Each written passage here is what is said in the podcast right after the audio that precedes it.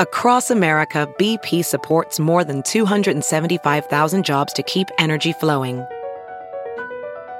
Jobs like updating turbines at one of our Indiana wind farms and producing more oil and gas with fewer operational emissions in the Gulf of Mexico. It's and, not or. See what doing both means for energy nationwide at bp.com slash investing in America. It's Kaley Cuoco for Priceline. Ready to go to your happy place for a happy price? Well, why didn't you say so? Just download the Priceline app right now and save up to 60% on hotels. So whether it's Cousin Kevin's Kazoo concert in Kansas City, go Kevin, or Becky's Bachelorette Bash in Bermuda, you never have to miss a trip ever again. So download the Priceline app today. Your savings are waiting. Go to your happy place for a happy price. Go to your happy price, Priceline.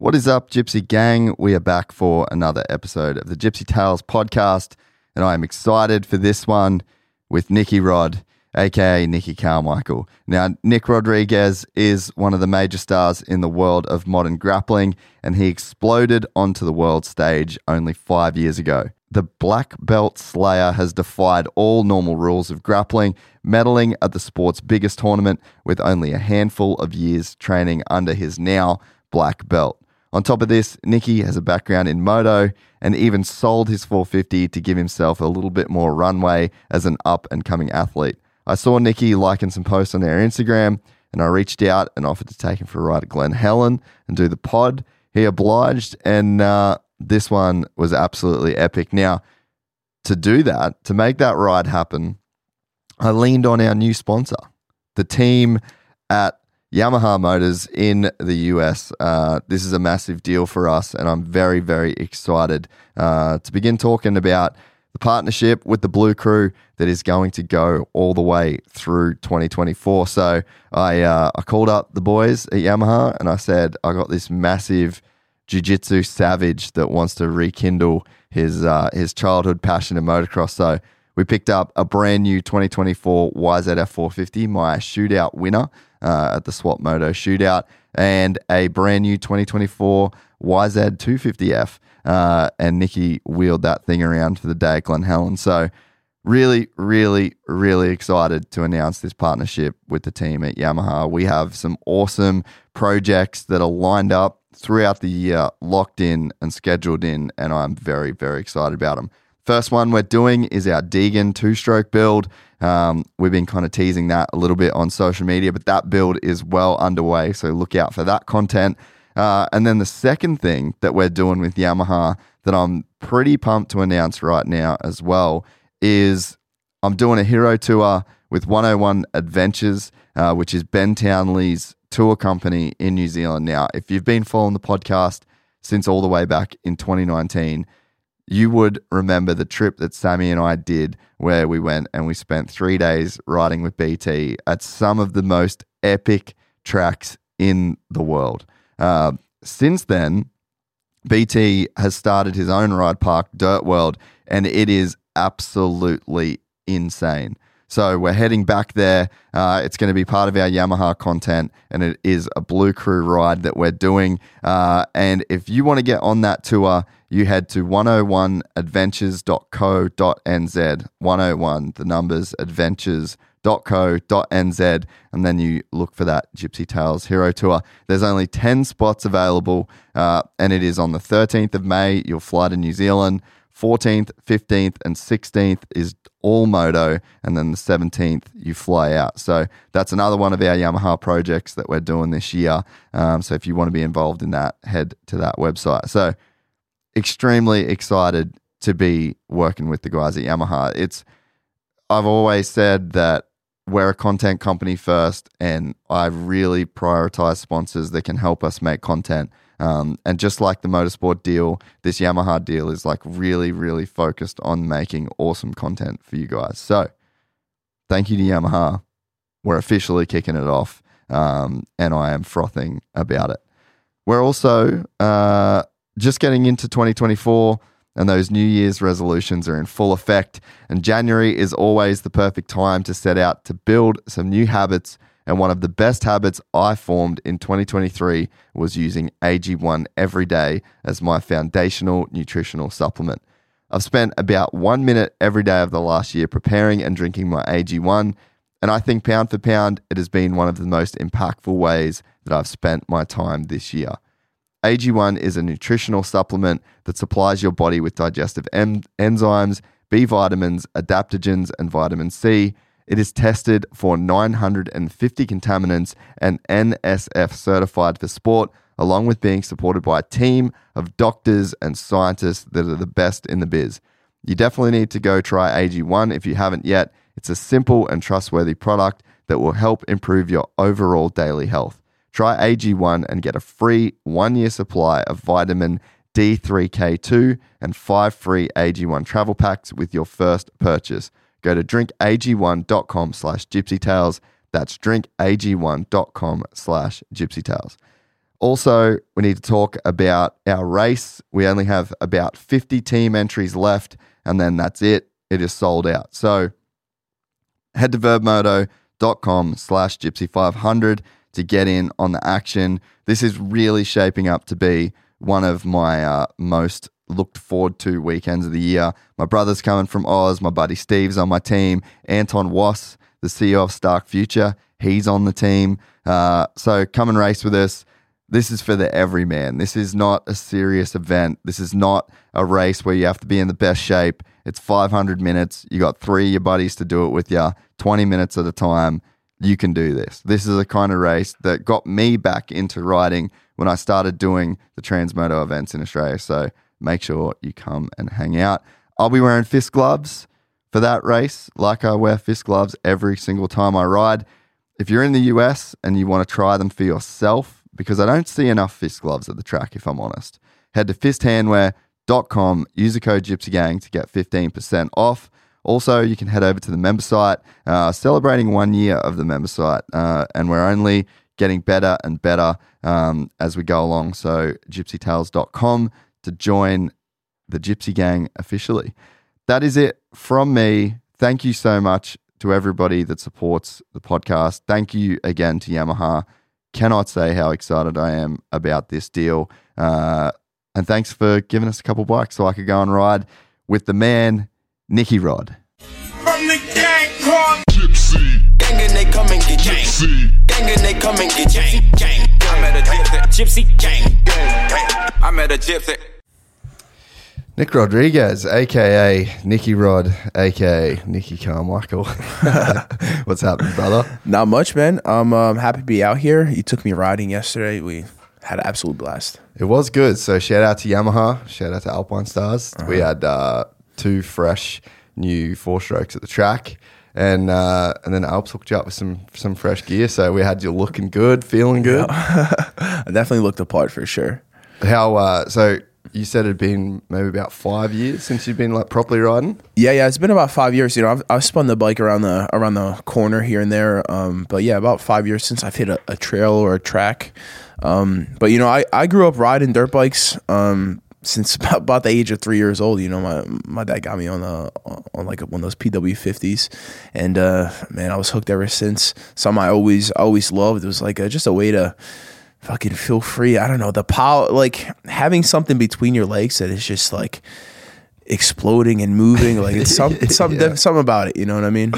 Dude, I've I know for sure. Like when uh, there was a time, oh, we did I did a podcast a while ago, but I just said that literally that I was like, you're just giving a three year old kid an explosion between their legs, and then being like, all right, bro, like it's on you. And when you're a kid and you're like that age, you're so like dependent on your parents, and you kind of can't do anything for yourself. And then you give a three year old a fucking moving explosion. It's just like that's a recipe to get someone hooked for life, you know? For sure, it's like a first step towards uh, some some independence. I remember like f- the first time riding the little P- PW50, I would just fall over and over again, and I would look at my dad and like, "What is going on? Why can't I stay on this thing?" Yeah, Nah, so you uh for the people that don't know, you're one of the best grapplers on planet Earth uh, these days.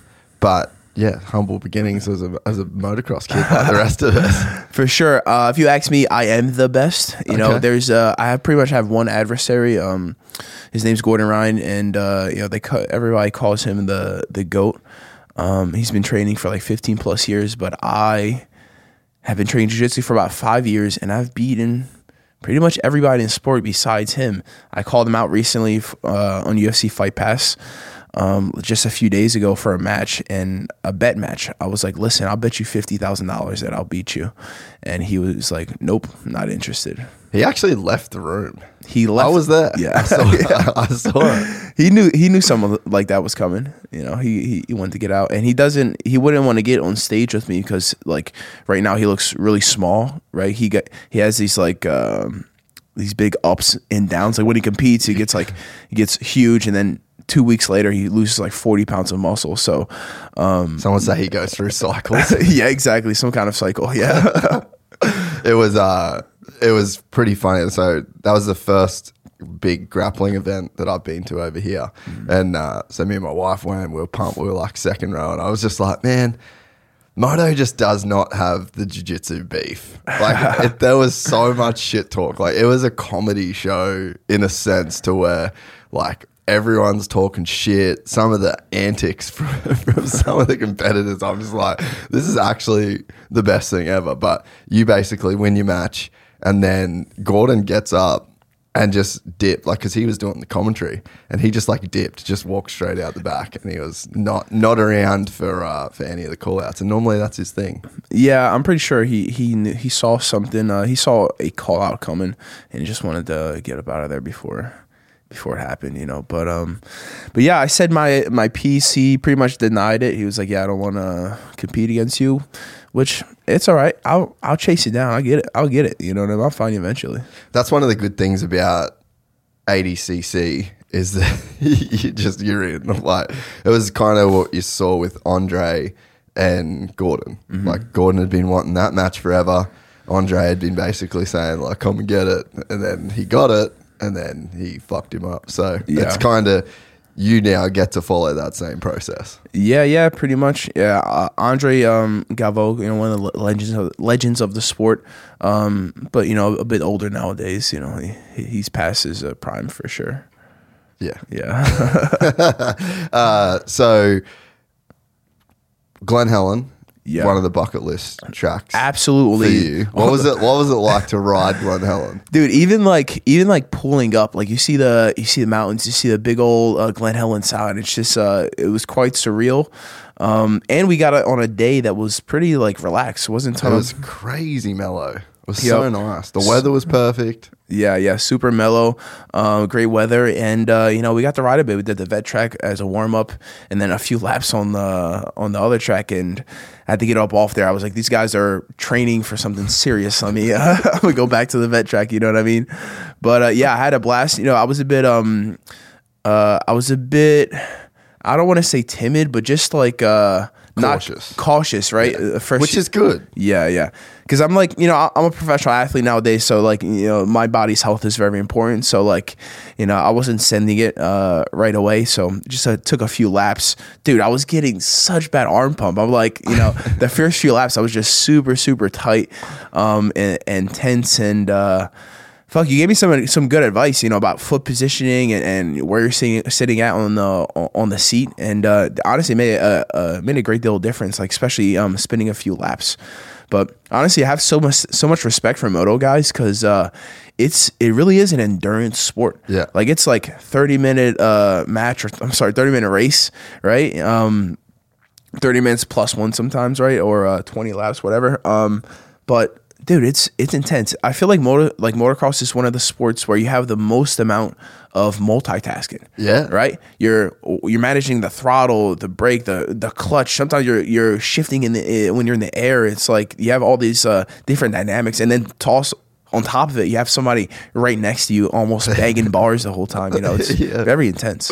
It's cool. I mean, it's funny because I guess it's almost jiu-jitsu is almost a meme in this podcast because um, it's like it's moto. But Yeah. then that's the thing that I normally do more than moto.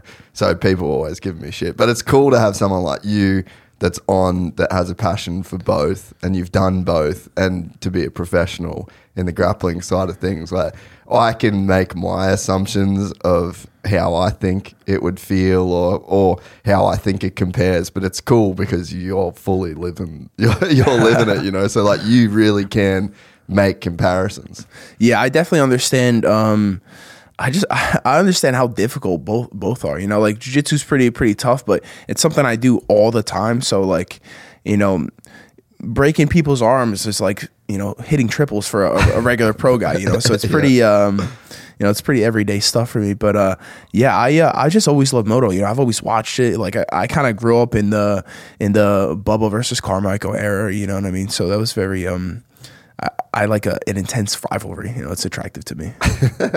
so you get a bike at 3 Yeah. How how much younger is Jay than you Jay's five years younger than me. Okay, so Yeah. you had a bit of time on the bike before he kind of got got in on it as well. Yeah, like Jay Jay rode um Jay rode pretty much all my handy hand me down bikes, like you know PW fifty. Um, we had like a little uh, CRF like eighty or something like that. Uh, soon after that, and then um, my I, I believe my little brother learned how to ride on a like uh, on a Yamaha sixty five with like with a terrible clutch. Like it was like I remember you yeah, that yesterday. dude. It was it was so bad. Even like a, a decent rider would have problems like getting in to get in the first gear. You know what I mean? It was uh, absolutely terrible. It was about to blow up. You know, as pretty much the same day we bought it.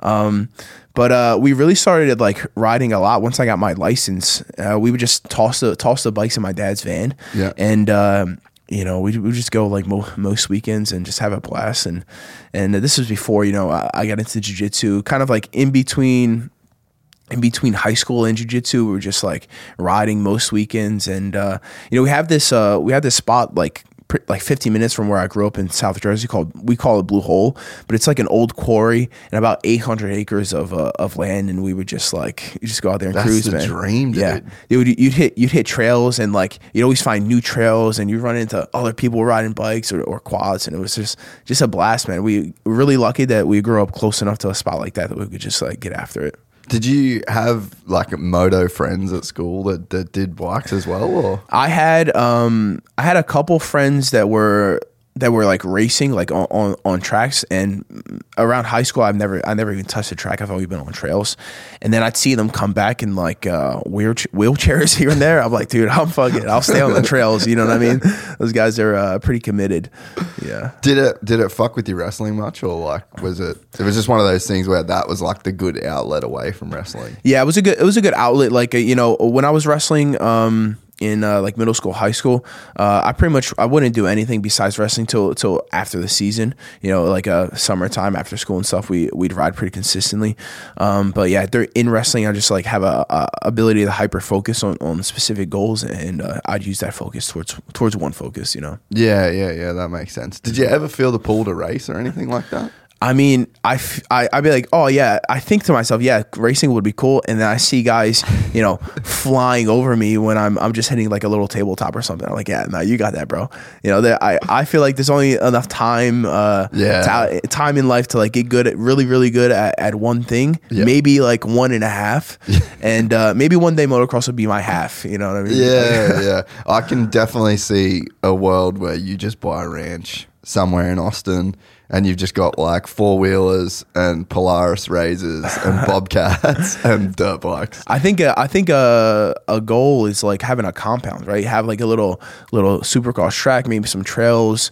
Uh, a nice little like a little skate park would be sick as well. A pond to go fishing. Like uh, I like I like my space, and um, you know I'll do it all one day, man. Dude, men are just the fucking easiest creatures to Yeah. figure out. Like, just give give me a farm, yeah, give me toys, and just let me do my shit. a bonfire after six p.m. I'm good to go, man. yeah, just cook everything on fire. Yeah. like we just eat meat. It's fucking pretty pretty much the dream. for sure, for sure. Uh, so when did you? When was the like the the cutoff point for the dirt bikes? Then basically, like, so you basically decide to go pro with the jiu-jitsu shit, and that was kind of it. Yeah, so um, I like when I was like 20 years old, we, my brother and I were riding like pr- pretty consistently, you know, every other weekend, at least two, two, three times a month, right? And um, at this time I'm working. Uh, at this time, I dropped out of college my freshman year, and I'm working in like. Uh, I'm working like as a bouncer a few nights a week. I'm also working at Home Depot, and uh, I might have been doing something else as well. But working uh, quite a few jobs, and then and then one of the bouncers were like, uh, actually, a few of the bouncers were training jujitsu, and they kept telling me that how jujitsu is better than wrestling. And I was like, this is impossible. Like I'll I'll beat your ass. You know what I mean? So uh, they challenged me to to like go to their gym. I go over there. I train with them. They couldn't do anything to me. I like take them down, submit them with like you know like a shitty rear naked choke. I didn't have any technique, but I had athleticism and and knowledge, but just by watching watching fighting and and being a wrestler for for since I was like twelve. You know what I mean? And then um soon after that, I started training every day. And by my second week of training, uh, I enter like a local tournament uh, at, at, like a higher at the open levels, which Yeah. it could be white belts or black belts, whatever. And I beat everybody, uh, some local brown, belt, brown belts and black belts. I scored like in the tournament, I scored like eighty something, uh, nine, so 90 points. Yeah, like almost ninety points to zero. And um, I submitted most of my opponents to like which is just just really bad technique, but I'm explosive and uh, I have uh, an awareness. You know what I mean? And um, from there, I just continued to keep competing. And by about um, by about month three, I uh, I get the invite to go to start training up in New York under under John Danaher. For those of you that don't know, John Danaher is the is the goat of uh, jujitsu coaching. Right? He's a he's a mastermind. He studies all he studies every all aspects of the sports, and um, you know he's developed really really great athletes, inclu- including myself. So I get the invite to go train with him. But the problem is that I'm in South Jersey he's in he's in New York City in Manhattan. It's about it's about two and a half hour drive, no traffic. With traffic, like three to five hours. So I decided to start uh, driving up there consistently every every day. It's like so sometimes six to eight hour round trip, and um and I needed gas money. You know what I mean? I, it's expensive. It was like I had to pay for gas um, like almost 50 bucks in tolls a day. Parking every day was 50 bucks. And then uh, food and, you know, I'm, I'm sure I'm missing something else. Um, but yeah, so like 100 to 150 bucks every day. And uh, when I committed to jujitsu, I completely quit all my jobs. And I just had this this pretty bike sitting at my parents' house. I was like, all right, time to go. You know what I mean? Yeah, I, I was just full, fully committed. So I, I sent it. I, I sold the bike. Um, I think at the time it must have been like a maybe like a 2016 uh, YZ450, and uh, granted, I probably had no business being on a 450. You know what I mean? But I'm like, oh, more power is always better, which is absolutely not not correct. Um, but yeah, I sold that. I got a couple bucks, and, and that that uh, helped me out for uh, you know maybe a, a couple months, and until until I was able to figure out you know uh, no, another stream of income to continue to. To to train consistently. So that was kind of a, a sad point, you know, letting the bike go. But uh, it's all good. Uh, everything happens for a reason, and um, I, I knew I knew in my heart that uh, this is something I needed to do. So I I kept driving up to North Jersey. Right, I pretty much at the time I started, I have like I have like um, like 12 months until the ADCC World Championships, right? For those of you that don't know, ADCC World Championships is the Olympics of Jiu-Jitsu. Comes around every two years. There's Olympic trials in in all every country, most countries, you know what I mean, or, or uh, around the world, and you got to win the trials to make it to the make it to the Olympics. So I end up winning the trials at like uh, maybe eight months of training, and then a few months later, I have I have the ADCC Worlds, and uh, you know I really needed to like have success at the world so I can I can make money. You know, like I'm spending right now I'm like nine or ten thousand dollars in like credit card debt, like just from just from the simple travel. You know what I mean? It's expensive to travel, so I end up uh, in my first year, I end up like uh, taking second at, at Worlds, and boom, I like I go viral a bunch. I'm able to get sponsors, make money, uh, uh, competing in matches,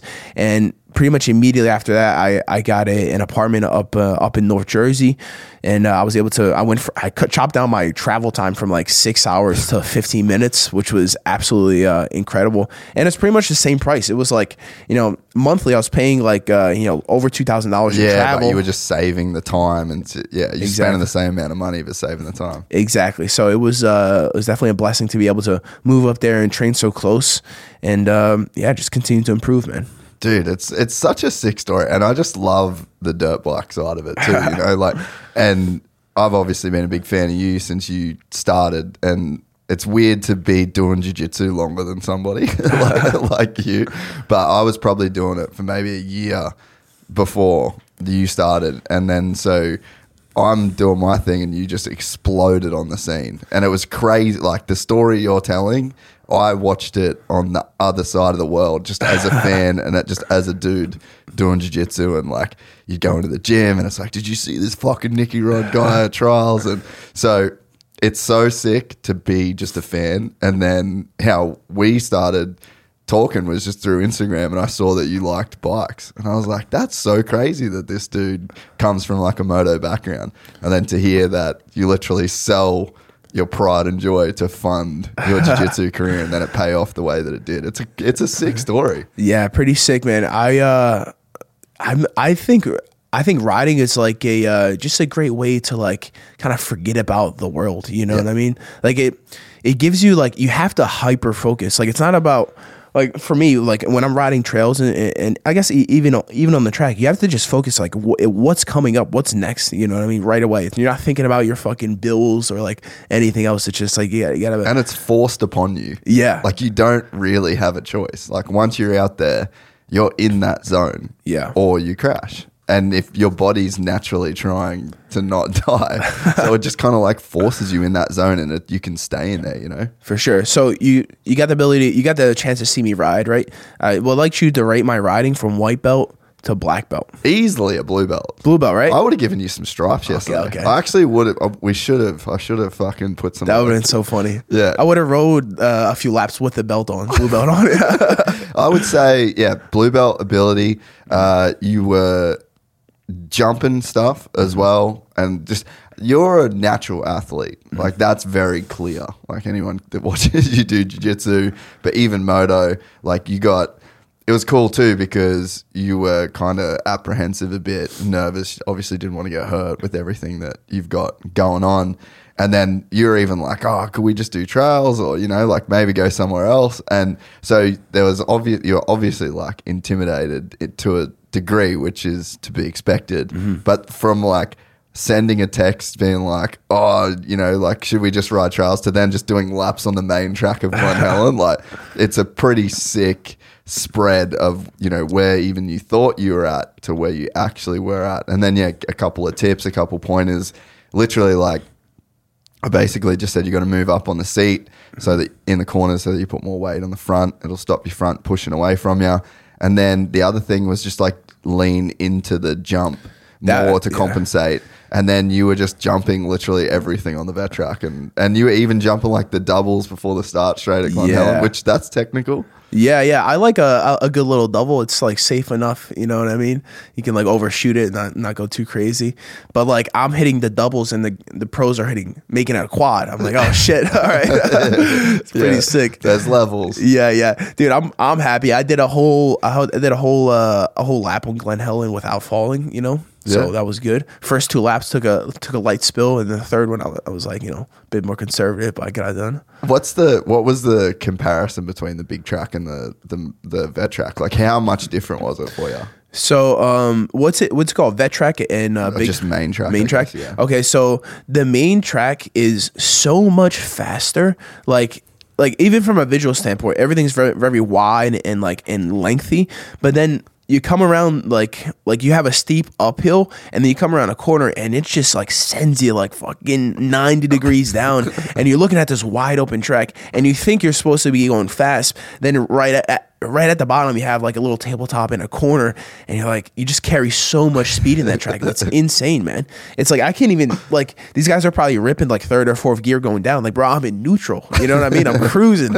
It's intense man. And then like you know even leading into the corners you have all these all these bumps and ruts and it's kind of like uh it's like instinctively you want to like like stay tight on the bike, but you just gotta let that thing ride and and and, ca- and catch a rut and and and, uh, ride it on through. So you know, it's like for me, uh, uh, I'm a bit of a control freak when it comes to my jujitsu. So that kind of transfers a little bit to when I'm riding. I would like want to be in control, but bro, that sometimes the bike rides you, bro. it's true.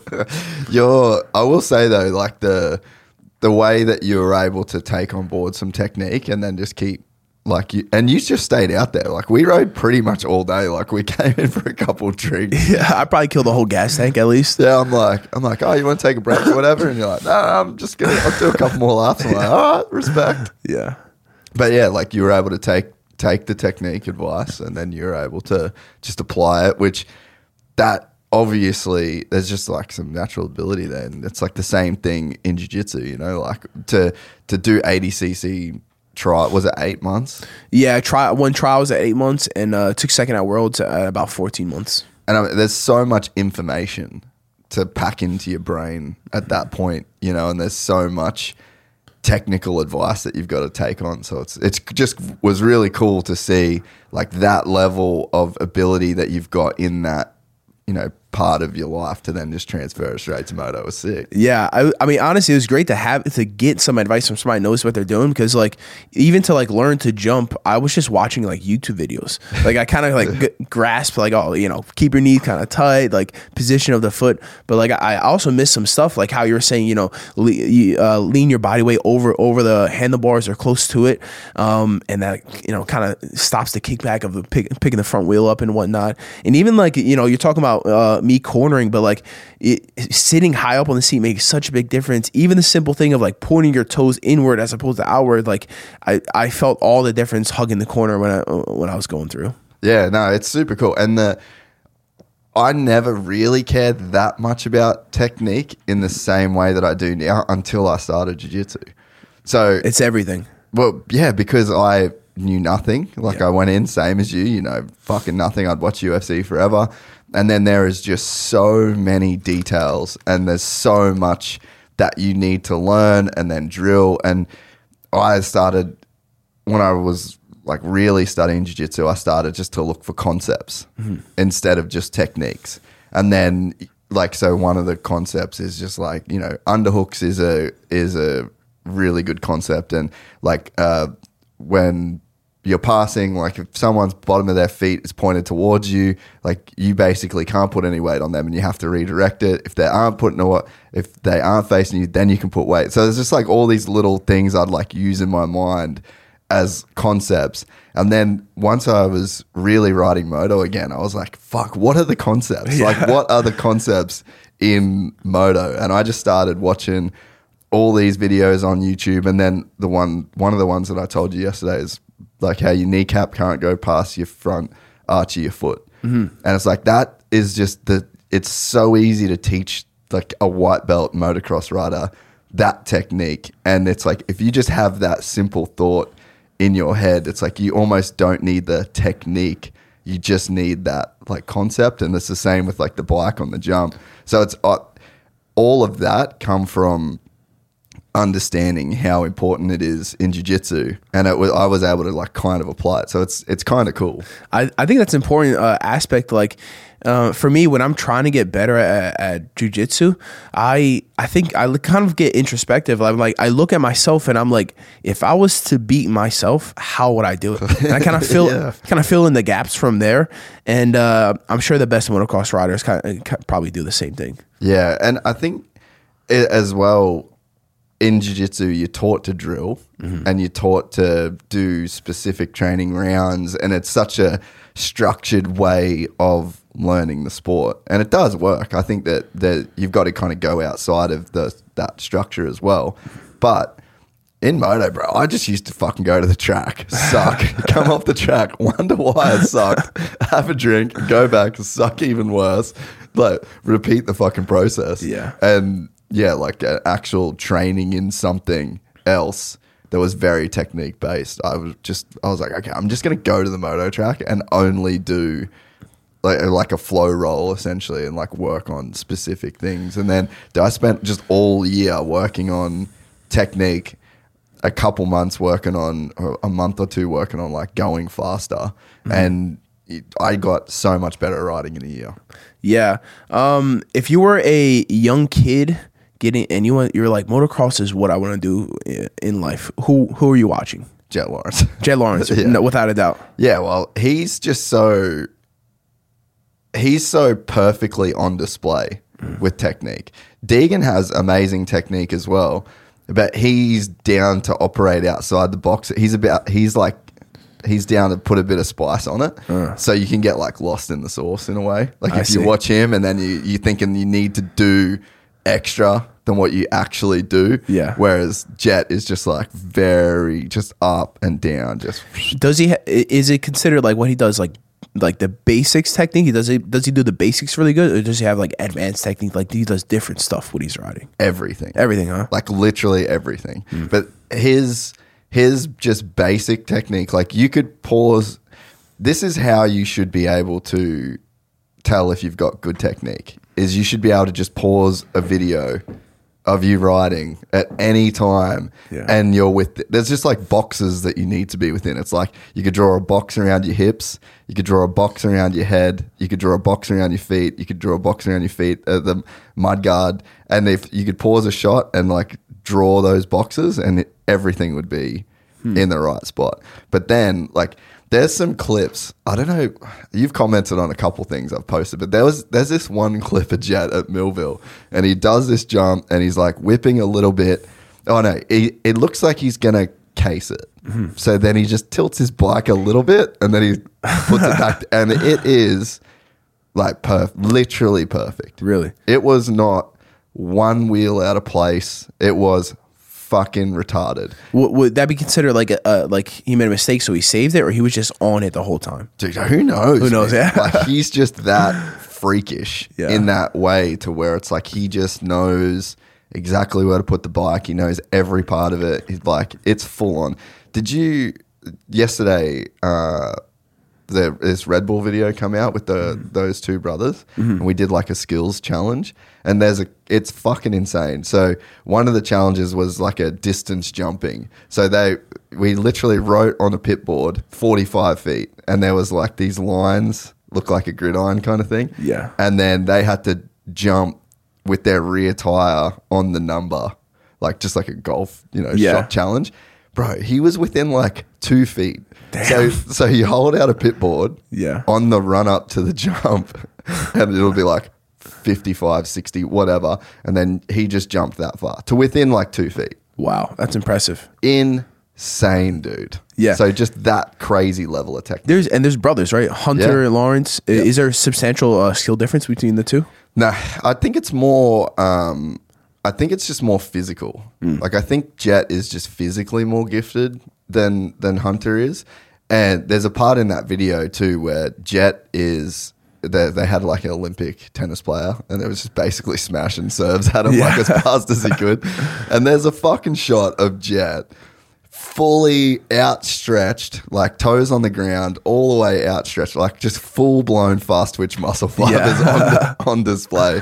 So I honestly think that's just it. Like Yeah. I think genetically, he's just a bit superior in that way. You know? Yeah, that's sick. I um, you know, I rode crow. Uh, I did some uh, some motocross laps uh, towards the end of uh, maybe like six years ago, right? Kind of before, right before I got into jujitsu, and um, you know, going from trail riding, which is relatively safe, right, to a motocross track, I would see these young kids get like knocked out on the track, and I was like, damn, this is like this is practice. Like you're not even in a race, you know what I mean? They're training like this. So quite, intense. Kind of discouraged me from trying from trying any, any serious, uh, you know, uh, moto sessions. Well, my dude, my wife, she fully doesn't get it. She's Yeah. just like, this is actually fucking insane. Like the the level that you can get hurt for literally nothing. But Yeah. it's just one of those sports that once you've been doing it forever, it's just I don't know, it's like it's in your blood. But dude, Yeah. I think the same thing, man. I'm like, fuck, this is gnarly. Yeah. You ever rode in uh, in New Jersey? Any motos out No, there? but No. there is the sickest scene out there. Yeah. Like there actually is epic tracks, epic riders, like and they've got their there's a, a crew of boy I'm trying to think if they like call themselves anything, just if you remember but anyway, they ride in like all these sand quarries and like they're just like hard fucking Yeah. like Massa they're like Massachusetts crew, you know? Mm. So just like that old school fucking Boston vibe and they just fully rip, bro. I see. I, I need see. to get out. I need to get out there. Jersey. Yeah, they got some good some good trails, some tracks here and there.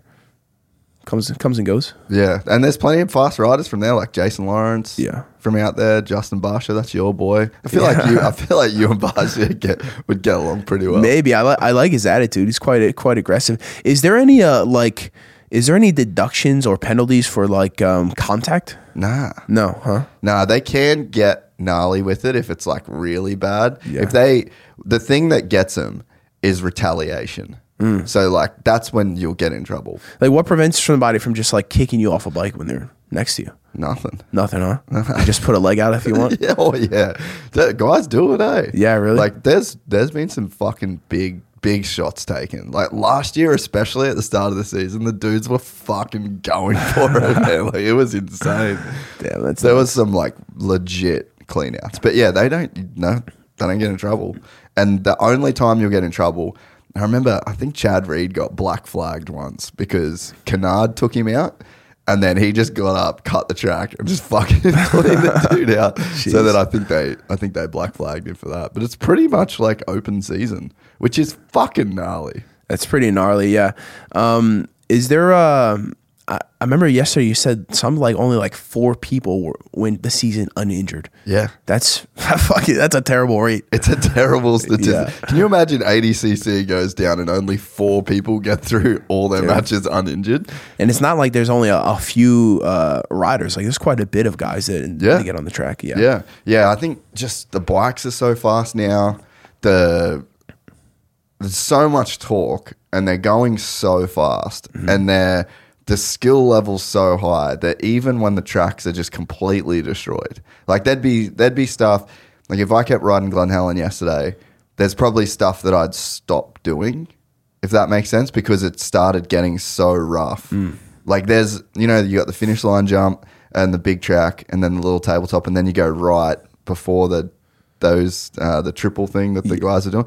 That up ramp there gets so fucked that there's a point where I just stop jumping it, and, yeah. and you're kind of like rolling it basically, just making sure that you do not get kicked over the handlebars. Yeah. But the guys that are good don't give a fuck.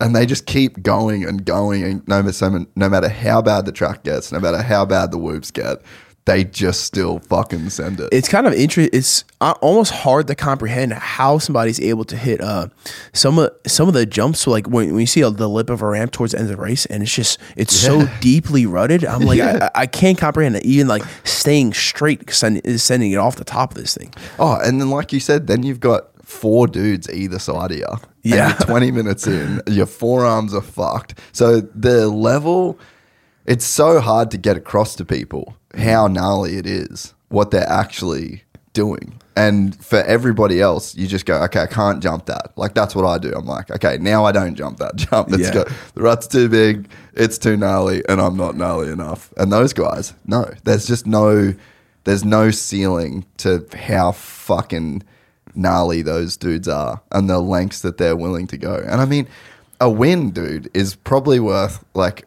when Jet crosses the finish line and wins a Supercross 450 race, like he's probably making nearly 200 grand. Yeah. And then he does that the next weekend. And then he does that the next weekend. And then that, so that's a lot of cheese on Yeah. the line. And these boys are just fucking down. What do you think? Uh, like some something like the Lawrence Bros. What's their training regimen like? Because for me as a jiu-jitsu athlete, like I know what I do. I, I do jiu-jitsu every day, uh, seven days a week, and uh, I lift pretty practically every day as well. You know, if not seven, six, six times a week, um, and I just do that consistently. Like it's what I'm accustomed to. But I, I'm very curious to like you know uh, the highest level uh, motocross guys. Like what's what's their routine like? So you'd pretty much have uh, Sunday would be a travel day, like this. So this is in season. Um, Monday, I'm pretty sure they would be on the bike. Uh, they'd probably ride two to three times a week in season, uh, and then it'd be gym basically on the days that they'd ride. They might have like one day off with like some active recovery, stretching, like light gym workout. But dude, it's pretty much ride, train, ride, train. Like, so you're doing tour days basically, having some strategic days off, and then you've got travel days. But then in the off season, they do like gnarly boot camps where they'll, like, this time right now is just grind, grind. Like, long ass cycle bike rides, two hours, and then they'd be riding and then in the gym. So yeah, probably three a days in the in the off season. Hmm. But a big thing with moto that jiu-jitsu doesn't have is you've kind of I'd be interested to get your take on this. Have you ever worn like heart rate monitors and stuff when you've trained or or I, I've I've worn it uh, for hard cardio sessions, but not not necessarily jujitsu training. I'd be interested to see what your heart rate did in like a good 10 minute, like a 10 minute roll or like a hard, or if you do 20 or 30, whatever. I know how much like- water I lose. Like I could lose probably in a ten minute roll, like two two plus pounds of water. if I if I'm at peak, you know what I mean. If I'm going at it, um, but like in a, in a session, I can lose in like a an hour training session, I can lose like you know five to eight pounds of water, depending how hard I'm uh, uh, I'm pressing. Are, are you drinking a fuck ton of water then? Because Yeah. even yesterday you drank a lot of water. Yeah, most days I do a gallon and um at, at minimum, and then plus a ton of electrolytes. Like um, Yeah. I do a I do a liquid IV, or a lot of times I like something more salty. So I'll take a, a scoop of dry powder Gatorade, and I'll have I'll add half a half a teaspoon of um of good salt, like some Celtic salt to it, which is like you know twelve hundred milligrams, and I'll have like one or two of those a day, like ba- uh, around my training sessions. For me, sodium is like a, Huge, is- eh? is absolutely huge. It's not only good for the body, it's also good for the brain as well. They say like you need good good amount of, of healthy salts to like you know um for just to, to be cognitively sharp. Yeah, yeah. So they the with moto, you basically know the zones you're in heart rate wise, Hmm. so they can actually because it's so consistent. Like you're kind of in a max effort for 30 minutes, right? Hmm. So they can tell what heart rate zones that they're in. So they'll do a specific set of training. So that's why they all road cycle so much because you can elevate your heart rate to like a zone fucking whatever, four or five. Yeah. And then you can keep that zone. And then you can basically manage the power ratio that you're putting into the pedals with the zone. And you just like, the trainer basically says, like, hey, this is where you have to live. And it's just suffer the fuck out of it now until you hit these numbers basically. So that's one of the big things that a lot of the guys do. Um, If I was doing a cycle, I feel like I would get something for the handlebars to like vibrate or force arm pump. You know what I mean? Like, like I feel like that'd be a great advantage to be- just to be able to deal with the worst arm pump while you're doing this intense cardio. well, I think a lot. I think they do a lot of um, like they'll get handlebars that have kind of like balls on the bottom of them, and you're doing like push ups and shit like that. Oh, yeah? But man, jujitsu fully helped arm pump for me. Yeah. like jujitsu and technique. And then when I when I trained in Vegas the other day, because I haven't been rolling much while I was doing the World Vets thing. And I just, I literally had that motherfucker's sleeve for like four minutes, eh? And I was, he was looking at my hand like, what the fuck is going on? And so I think it kind of actually goes both ways. Like I've done so much moto over this year that, yeah, like grip strength was fucking insane. But for jiu-jitsu, it definitely helped the arm pump as well. for sure. Like when I was, uh, I'm I'm really known for um this passing style called body locking, body lock passing, and I, I saw No, like it's not, it's called Roddy Lock. Roddy lock, yeah, I thought it was exactly. Yeah. Lock. Yeah, for the Roddy lock passing, I saw instructionals and whatnot on it, but um, it really helped uh my forearm like growth. Like I remember when my brother started jiu-jitsu as well. That's like one of the first things I showed him is the body lock pass, and like nowadays. I'm I have like 30 or 40 pounds on him, but our forearms are like the same size. Fucking rock solid, bro. Cause you're just like you're attached to this guy and like at, before you learn really good technique, you're just like squeezing and Yeah. pulling the whole time. Yeah. And eventually you understand like body positioning you, and takes less effort and more because you're more technical. And bro, it kills your forearms at first, man. So um yeah, I mean I get my own version of arm pump, you know. Yeah, that was, I was saying yesterday that that time in Thailand when I went and did that camp, bro, like five months into jiu-jitsu, seven days of like two a day training sessions, and I was going home doing the ice bath every single every single day.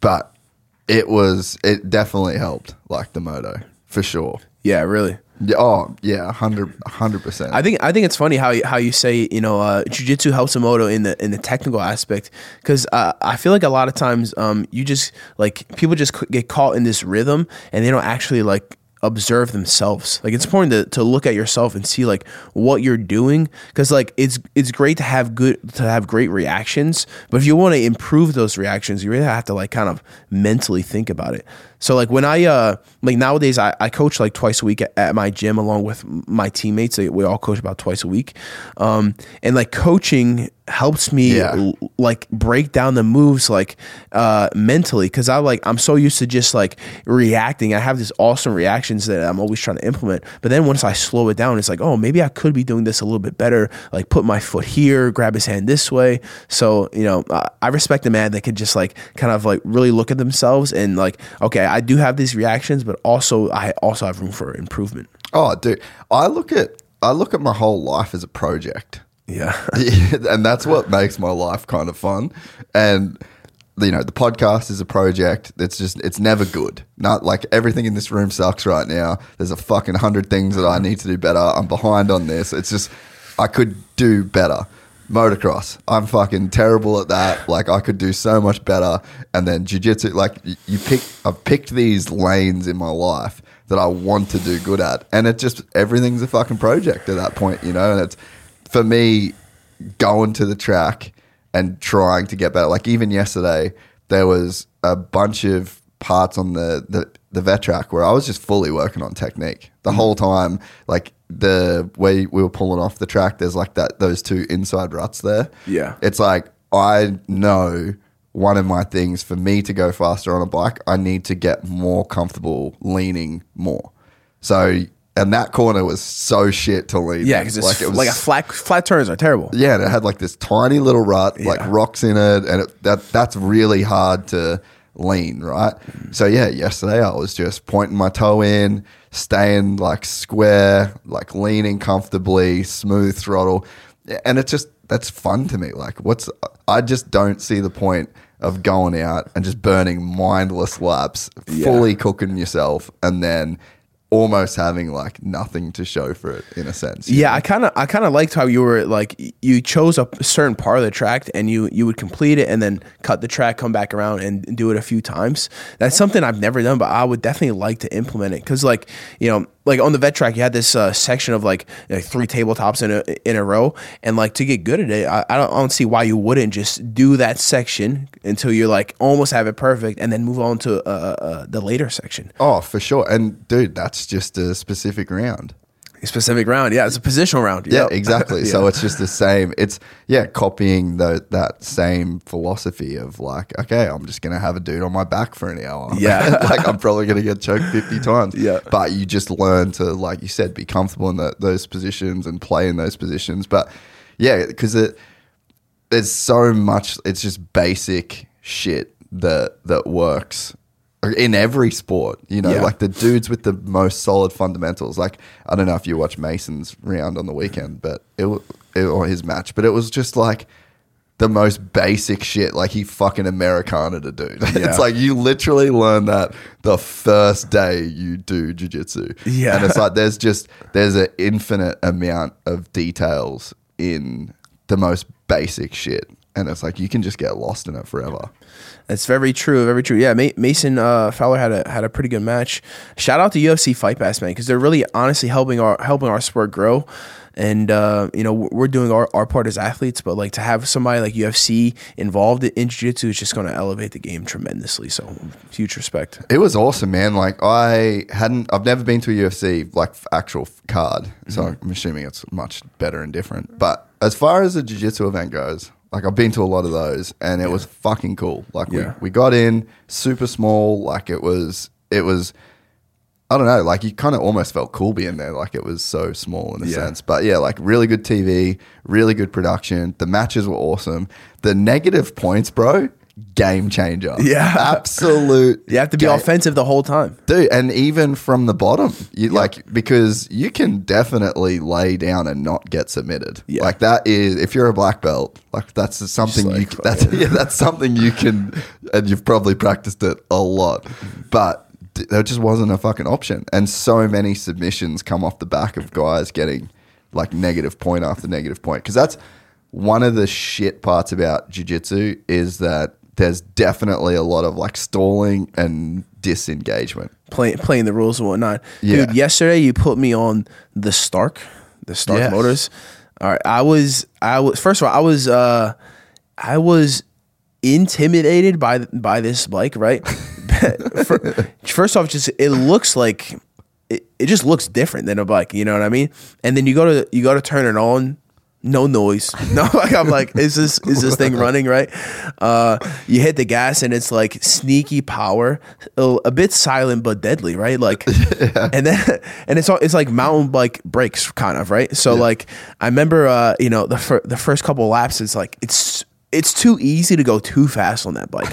It the power comes in like when you're on a regular bike, you you're listening to the engine, you're feeling it. So like you kind of you know when things are coming. This thing's just always it's always in the power band. It's you know? always on. It's always in the power band. It's it's always on. It's very interesting to ride. It was messing me up a little bit because I'm I'm so used to the clutch and the and the and the foot brake being and the foot brake being the back brake and like I'm sliding in the corners I'm like oh fuck I'm really like you know it's uh, kind of uh, boggling my brain a little bit but I felt like it, it rode really good I think I was an- anticipating it to be like a bit not- heavy and awkward kind of thing. yeah, yeah, like not not so well balanced, but like even in, in the air, it felt it felt really good. So you know, it's maybe it has a future on the on the on the motocross track. You never know. Dude, honestly, like I got that thing a week before. So I'd been training for this race for a whole year, right? Yeah. And I had built like the sickest 350, all like factory suspension. It was fucking mint. And then the, the guys from Stark were like, hey, we got your bike if you can race it. Because I sort of said right at the start of the year, I'd love to race it on a Stark. And then I was like, well, it's not happening. I don't have one. I got the thing on the fucking Tuesday before the race, and I was just instantly faster on it. And I Really? was like, motherfucker. like, Damn. I definitely have to race this. And I chucked the, so yesterday, the tire was pretty fried, right? Mm. And for the race, I had a brand new, like, Dunlop scoop tire. So Yeah. it's like, going up the hills, bro. I was literally in the race and I was just behind some dudes and I'm going, you know what? Fuck it. I'm just going to wait to the hill. And I just make sure I was behind them going up the hill. And I would just pass like two, three people up the hill every single Wow. time I went up it. It was in fucking insane. You think it's equal to like a 450 or more power? More power than a More 450, That's yeah. so insane, dude. I don't know what because the the display screen wasn't working, Mm-hmm. Um, or like I just didn't hook it up when you rode it. But I rode it and I was like, oh, okay, it must have been like forty five horsepower or something when you rode it. That's plenty. It's got eighty, bro. You got 80. Dude, that is plenty. It's so like uh I don't know, it just sneaks up on you because like it, like I said, you're used to hearing the engine and it's just silent, like a little RC car. But man, that thing rips, bro. I, I, uh, as much as I love that bike, I really respected when you did like two laps on it and you went, I want to ride the 250. Yeah.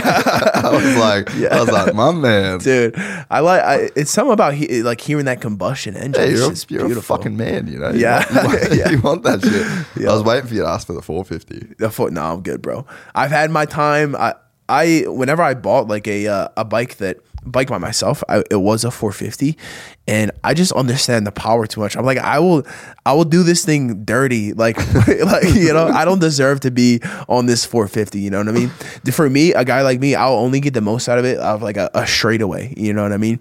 But to be on a track, it's just so unnecessary. Even like a 250 as heavy as I am, that thing will pull me Yeah. out of second gear no problem. You know what I mean? So, um, fuck, 450 is just it's it's a fucking beast, man. It's a dragon you're riding. You know? Dude, I've been saying for years, like literally the whole Church of 350 thing. Like, that's, I'm almost can't ride a 450 basically. Like, that's how hard I fucking rode that donkey. But that Yamaha 450 is so much fun. Like, Yeah. yesterday, I was just living the dream. It's like a, you remember in, G, in MotoGP when Ducati was like, they just had this crazy engine and they didn't really turn that good, but just on the straights, they just eat everybody yeah. it feels like it has that kind of motor, but the bike actually does turn good as well. But it's such a that's a unique motor in motorcycle. Do you think motocross. like the ergonomics of it is different from the 250, like substantially? No, I think it's very similar. Very similar, Yeah, huh? yeah, super, hmm. super similar. But so those bikes, the on a normal bike, right? You got the seat, you got the rear mudguard, you got the front mudguard. Normally, the air filter's back here, right? Yeah. And then the air gets sucked into the engine, and then it goes out the exhaust and back around. The Yamaha literally flipped the head around. The air comes like from where the fuel tank on a normal bike is, basically, gets sucked straight down into the motor and then just straight out the back. So they've got this fully unique motor design, and it sucked for years. Like they just couldn't. Like you remember James won his championship, the last ch- championships he won on the Yamaha, Uh-huh. and then he went on to that new, the new JGR Yamaha, and he just fucking cartwheeled the thing. Like it just spat him off everywhere. So that was them doing that. Like they just didn't Mm. get the motor right. And now, dude, I mean, 10 years later, they've just fully fucking nailed it. And that bike is actually an animal. They figured it out, huh? Oh, yeah. And I always felt like the sickest dude in the world yesterday, right? Even though I wasn't. Yeah, I I also I realized that I don't need a 450 when like there was a I back in the day I bought a 2016 uh, YZ250 like a two stroke, Mm. and for trail riding it's like it's so much more nimble. Just nimble and yeah, light. yeah, Yeah. and you could just it's just so fun to stay in the power band. You just hear that thing screaming down the trails. It's like they know you're coming. That they also hear you going. You know what I mean?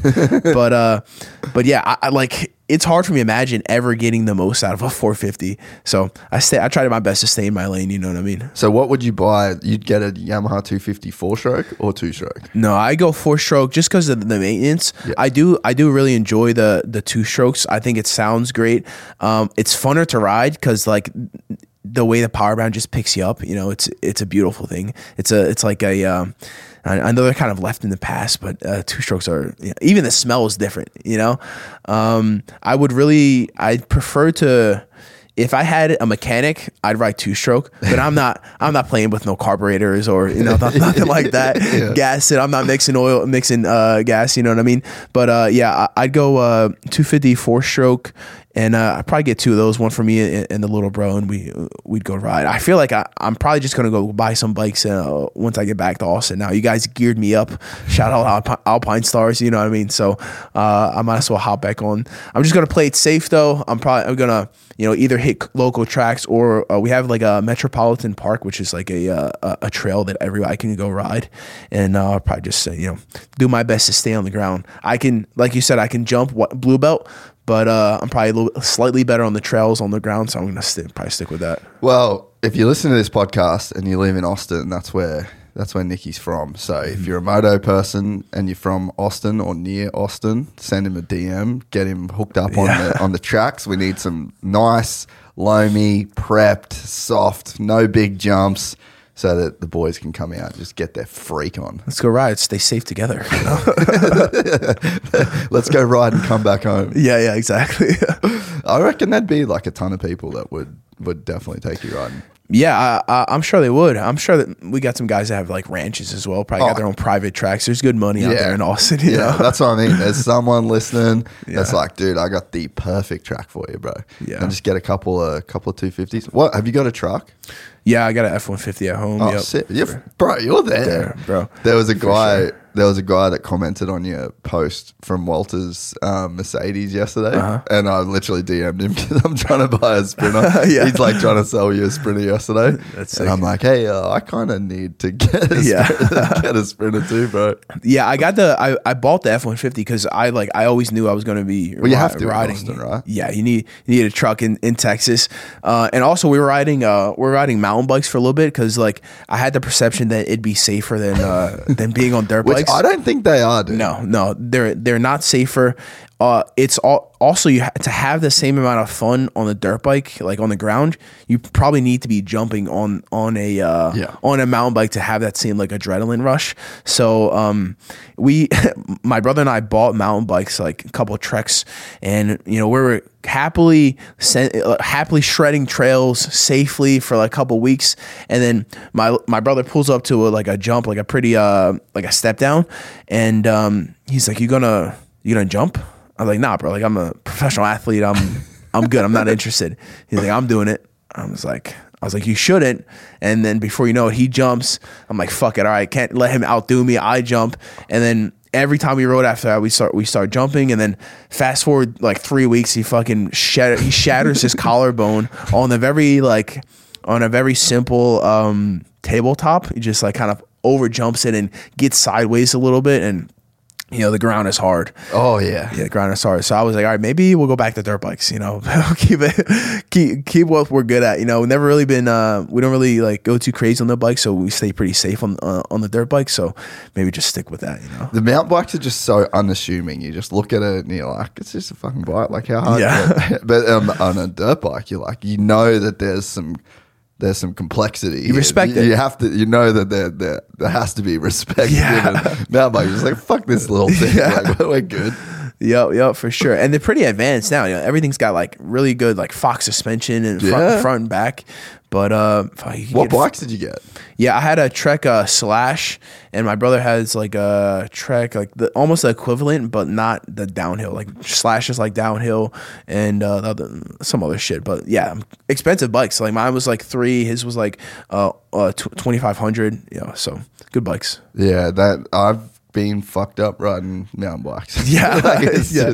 it's so easy for that Yeah. shit to go wrong. I'd be at the at the store, like you know, looking at helmets and shit, and I just ask around, like, uh, like you guys probably stay pretty safe on this, and like everybody's, yeah, I broke a collarbone, an elbow, like I'm like, oh, this is not a good sign. yeah, everybody's a little banged up. Have you run the clips? Do you ever run the clip pedals? Uh, no, no, uh, just just flat Could pedals. you imagine that shit? No, I don't want to be stuck on anything, Dude, bro. I, I used to race downhill mountain bikes with clipped in fucking pedals. Oh, the that's- dumbest shit of all time, bro. That's scary, bro. No, I go a pair of Vans and flat pedals. I'm sticking with it, bro. you want to be able to eject. Yeah, oh yeah, I just need that fucking. dude yeah for sure for sure ejecting yeah yeah fuck i i've uh i've been in some sticky situations um like jumping uh jumping in in Jersey we have this track called um like Field of Dreams it's in in Millville New Jersey and it's just like Yeah. you know decent local track um but when I was like kind of learning the basics of, of jumping I'd like I'd always give it too much throttle off the lip and my front wheel I'd just be like fucking facing the moon and I'd be like grabbing the clutch stomping on the back brake trying to get her down and like you know you land and the engine shuts off and then fucking and then you go. yeah, then you're going again. Yeah, so had some learning to do, but you know, had some. I think God was looking over me because I was like very close to getting injured. You know. Who who were like the influences that you had back then in moto? Yeah. Uh, uh, honestly, I wa- I watched a lot of uh, you know Bubba versus Carmichael. I I, Yeah. I like I like that rivalry. Um, Who were you? Who were you team? Were you team RC or team Bubba? uh, I mean, I RC was better, right? but you can't deny like I remember watching Bubba jump over. The, like, you remember that wall he just Yeah. fucking cleared? Yeah. Like that's that's insane, bro. He would see him. You would see him race, and either he would win or he would get knocked out. That's the only way it would end it. And bro, anybody that can fully commit to every race, he was like, either I'm gonna die or I'm gonna fucking win. I fully respect that, man. So it's hard for me to pick sides. Um, uh, but fuck, man, just a good rivalry is is what the sports need. You know what I mean? And then also, I like I like Barcia. You know, he was riding Yamaha for a while. I'm a Yamaha guy, so uh, you know I respect that. That's so fucking funny. Yeah. It's so true about James, but I like if, the way you just like the way you describe it is so just bang on accurate. Yeah. like it's just it's like that fucking song "Ready to Die." Yeah, it was yeah. just play Biggie, James Stewart, "Ready to Die." Yeah. Like that's a fucking video that needs to get made because he would just absolutely send it. Yeah, I also I I watched um one of his older clips. He, he was like almost dead last, and ended Yeah. up winning the race. Yeah. that's like that's Buds- mind blowing. Budds Creek 2004. yeah. and he was on a 125, and everyone else was pretty much on 250s. Damn, that's and he just fucking sent that thing. I think in like one lap, he'd almost passed half the field. That's crazy. but like that's where like athleticism plays a part, right? Like, you know, it's uh you see you see a lot of these guys like they might be unassuming, but pretty athletic. You know, you gotta be quite athletic to be able to maneuver your body and, and have the the timing and the mental acuity to stay stay attached to that thing, man. Oh yeah, and I just the thing that I respect so much because I don't have it is just like the fucking want. The one. Yeah. Not everybody's got that, bro. No, no, like I just don't fuck, like I can sit there and say like I want to be good at motocross, but like, do I? Yeah. like, how much do I want to be good at that sport? Because like, I just don't know that I'm prepared. Well, I do know that I'm not prepared Yeah, yeah. to do some of that shit. Yeah, I honestly I found I found that very soon when you know my first couple of times at a track I would see guys like you know really flying through the air and then like have severe consequences like leaving on a stretcher. I'm like ah, I'm good, I'm good. Like I'll stick with what I know. But don't do you think that's just a matter of like you just incrementally get better over such a long period of time? Like, do you think that because you're a pretty good case of this, right? Like anyone could look at your career and be like, "What the fuck's like the most talented person of all time?" But then, do you view it as talent, or is there just like this crazy amount of work that's gone in that people don't see? You know? Well, I definitely like. uh, In order to do what I've done, you have to have God given attributes, right? I have, I Massive dick.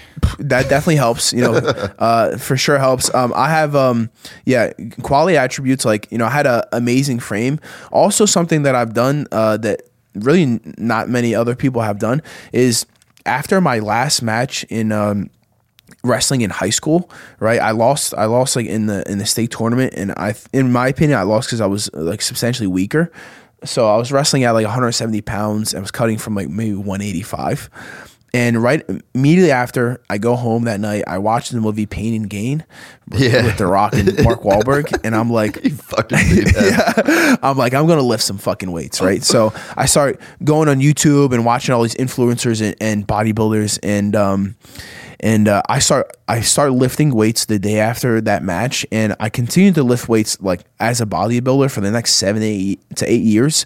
But within the first six months, dude, I blew up. I went from cutting to like uh, cutting from 185, so maybe after wrestling season I'm like 190 but then I blew up to like 215 ish um and all from eating my body weight in protein every single day and lifting hard and I was like 17 years old so my body was just it was ready to grow you know what I mean so I continued to lift like that style for the next uh, like seven years or so. Uh, so I, I like bulletproof my body. You know, I built I put on a lot a, lot of uh, a lot of muscle and it's natural muscle. Like you see a lot of guys in my in the sport of jiu-jitsu that uh, abuse PEDs and they blow up when they compete. You know, they get like gain like 40 pounds and then immediately after their competition you look at them a month later and they're like this small skinny scrawny guy again so um you know what i did is i i put the work in and put the consistency in and i was able to build a body that's not going anywhere Yeah. so so I don't have these like ups and downs in trains. I'm, I'm very consistent with my food, uh, with my with my exercise, both in the gym and and uh, I'm sorry, both on the mats and in the gym.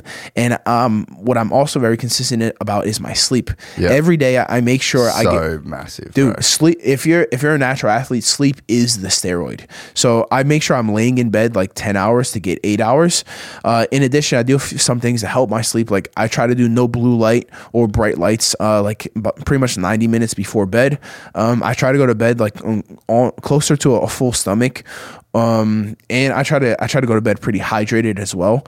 Um, and uh, dude, for me, sleep is absolute king. People ask me how can I train every day for years on end, and sleep is is my number one. People don't value it enough. They think they they kind of take it for granted, but good sleep is that's where all your body recovers. Um, you can even like you know when I, a lot of times when I'm falling asleep, I'm thinking about like the match coming up or different different things that I'm gonna uh, work on the upcoming day, and then I feel like even well, like sometimes I dream about the things I uh, that I'm gonna be doing. You know what I mean? I'm thinking having like mental reps in my sleep. Yeah. But uh, for recovery, bro, sleep is number one. That's why I've been I've been so persistent about it, and that's why I can do this shit every day. man. First of all, deep sleep is where your your body releases HGH. Mm-hmm. so that's like that is when you're saying like sleep is a steroid. Sleep literally gives you steroids. Like if if you uh, and you have to set your body up to get deep sleep. You know.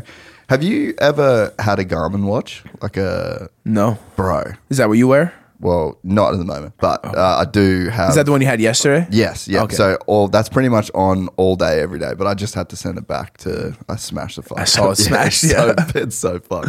But bro, game change, Like literally game changer for me, right? So you wear it. Um, I'll show you the model that that you could get. The one I got, I probably wouldn't get it again. I got like the most expensive one. That I just fucking wanted to be cool, but it's pretty big and bulky. But I would just get like the little. I think it's like two hundred something bucks.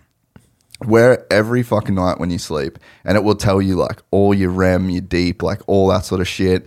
Like, dude, every it does everything like your training readiness, your HRV, like just all the different stats. And I I looked at my I was showing a friend the other day, and I showed him my sleep consistency, mm-hmm. and it's just like eight hours average for like two years basically, and it has been a fucking game changer in my life. Like everyone says it to the point like I don't even drink now. Basically, like It fucks your sleep up. dude, it fucks your sleep so bad. Like Yeah. one drink of alcohol will ruin your sleep by thirty percent, and then two drinks is like seventy percent. So and and I can feel it. Like that's the thing too. When you when you fully uh, when you fully like commit to it and you're fully on that program. You have one drink, like let's say you have three months of just eight hours sleep every single night. You have one drink, like Yeah. your ta- it tanks your sleep, tanks everything, and you're like, holy fuck, people do this every single night. Like I Yeah. bought my mum a watch because she's like, I can't, I'm sleeping shit, I'm fucking tired, and I'm like, okay, wear this watch and you'll see like just how shit you're doing right now. Mm-hmm. And then yeah, you see she has one fucking wine at night, sleep sucks. She has none for a week, sleeps amazing. It's it is not a secret. Yeah. Yeah, I uh, I wouldn't even do coffee like after 4 p.m. just because. I'm the same, yeah. Yep, yeah, it'll affect the, the the the REM sleep. Um, you know, in jiu-jitsu, uh, a lot of guys uh, smoke pot, and I'd be telling them like, bro, It the, fucks your sleep, The weed fucks your sleep. Like some some people do it to sleep. I'm like, that's not the way, bro. Yep. You, you get no REM sleep if, if you're if you're doing that. Get off it. you know? Yeah, yeah, and I can see that shit too. Like Yeah. you can literally, you can see all of it. I'd be like, so you don't really have like a coach when it comes to like your nutrition and physical side of things. Like you've just kind of done it all yourself. Yeah, I kind of done it all myself, but I have good friends. Like, uh, you know, if I have like um, advice, if I need advice, I You just I- hit someone up Yeah, I hit someone know. up. Like, uh, my buddy uh, Jason Khalipa is a CrossFit world, world champion, and he'll answer a lot of questions, whether like it be the mental side or or the, the physical side, nutrition or, or training, whatever. And he'll give me some some good advice, pointers. Uh, but I, I study a lot. I study all the greatest athletes in the world. Like like um um, you know, I'll study like Rich Froning from CrossFit. Yeah. Uh, you know, I'll watch interviews with like Jordan and fucking Kobe Bryant and shit, uh, Jon Jones. Um, and, uh, you know, I'll study their mentality and, and kind of, uh, I'll, ta- I'll take bits and pieces from everybody and try to make it my own. Yeah, that's one thing that it's kind of like striking about you in a sense, and obviously, like I've been a fan before we met, so it's like I kind of like get to watch you guys and your crew and your brother, and just seems like the way from the outside looking in, it's like here's these dudes from Philly that just fucking product of the internet in the way that you wanted to do some shit in your life. You always thought you could be somebody and you just fucking made it happen. you know, and it's through reading shit on the internet, like you said, watching interview and actually taking it on board. You know, there's so many people out there, like it's almost like a hustle culture or like a self improvement culture. But I know so many motherfuckers that will spend all day watching like motivational shit and they'll watch like how to be a millionaire and they'll watch all the interviews and they'll fucking they'll listen to all the podcasts about sleep and then not do it. Yeah. And then they kind of just end up living their life like consuming the shit, but really not actually practicing it. And it seems to me like you and your brother are just two kids that took it real fucking serious and like actually did all the shit that they listened and read about and and then you end up being one of the fucking best in the world. Yeah, I absolutely agree with that. Uh, you know, I'm a fully committed kind of guy. When I when I want to do something, I just like I absolutely obsess over it. And something that that like I that I really committed to was ear my early on early on in my jiu-jitsu days was the drive. Yeah. because not everybody would want to drive six to eight hours every day just to go train train you know what I mean? And I definitely definitely definitely didn't want to do it. Um, but uh, I understood the poten- pot- the potential result, and I was like, "Fuck, I could get a regular job at any given time. So let me let me take like whatever money I can I can fucking scrounge together and just send it every day to to this uh, to New York City and, and try to get it. And that that year that I spent driving um, from South Jersey to New York City absolutely changed it changed the course of my life. Yeah, dude, it's so fucking powerful. Like, and the I've been thinking about it more and more lately. Like this last couple of years, my whole motto has just been "fuck your feelings," but pointed back to myself. Yeah. like I, there's so much of the shit that me and my wife, especially, have had to like go through in these last two years, especially this month. It's just just fucking sucked. Like it's so shit, and I don't feel like it. like if you ask, if I ask myself what I feel like doing, Doesn't matter. I don't feel like doing all the. I don't feel like these many flights. I don't feel like mm-hmm. essentially being homeless for the whole fucking year. Like, Yeah. I don't feel like any of that. But then, if you can, if you can separate yourself and how you feel from the goal, like objectively, what's the thing that you see in your future that you want, and then. All you do is you only do things that are in line with the goal and not your feelings. I and you do that completely- for a fucking year, and you can change your whole entire life. Dude, that's true, man. I completely agree with that. It's uh yeah, I almost never ask myself how I feel. I just know I just like what do I have to do? What are, what are my plans right now? What do I have to do tomorrow? Feelings is like if you can do it, if you can work, you will work. If you're injured or whatever, like we get it, but if, what you you do what you can do, you know what I mean? Where did you learn it? Do you think? Dude, I think uh, I honestly um, I attribute a lot a lot of my uh, success, especially on the mental side, uh, towards wrestling. Yeah. So like you know, I, I started wrestling at the age of twelve years old, and um, in the state of New Jersey, wrestling is uh, Huge. It's huge. It's the be- it's our our best sport. And uh, you know, there's a, there's a bit of grit and, and quality mentality that, that comes from it. You know, just like pure work ethic and um, and you know you can you can learn how tough you are. And that's always how like you know we always have situations where like you know you would like get tired and and your coach is like oh you're feeling sorry for yourself. Like go sit down. You know what i mean? And it's either like you you go take a break or you, you man up and you just keep going. And i've always been the guy that, keep, that just kept going. It's so fucking sick, but it's it's real in the sense that you can because like nowadays you can live a completely like unobstructed life in a way. Like it's so fucking easy to do everything. Like you can actually be a pussy. yeah and there's been a massive chunk of my life where I've just fully been a pussy. And you you can uh, I think the way that you can really improve your life is to just fully go up against like gnarly hard shit and then beat it. yep And then you just do it over and over and over and over until you get you almost get like a certain the story of like who you are changes mm-hmm. in a sense.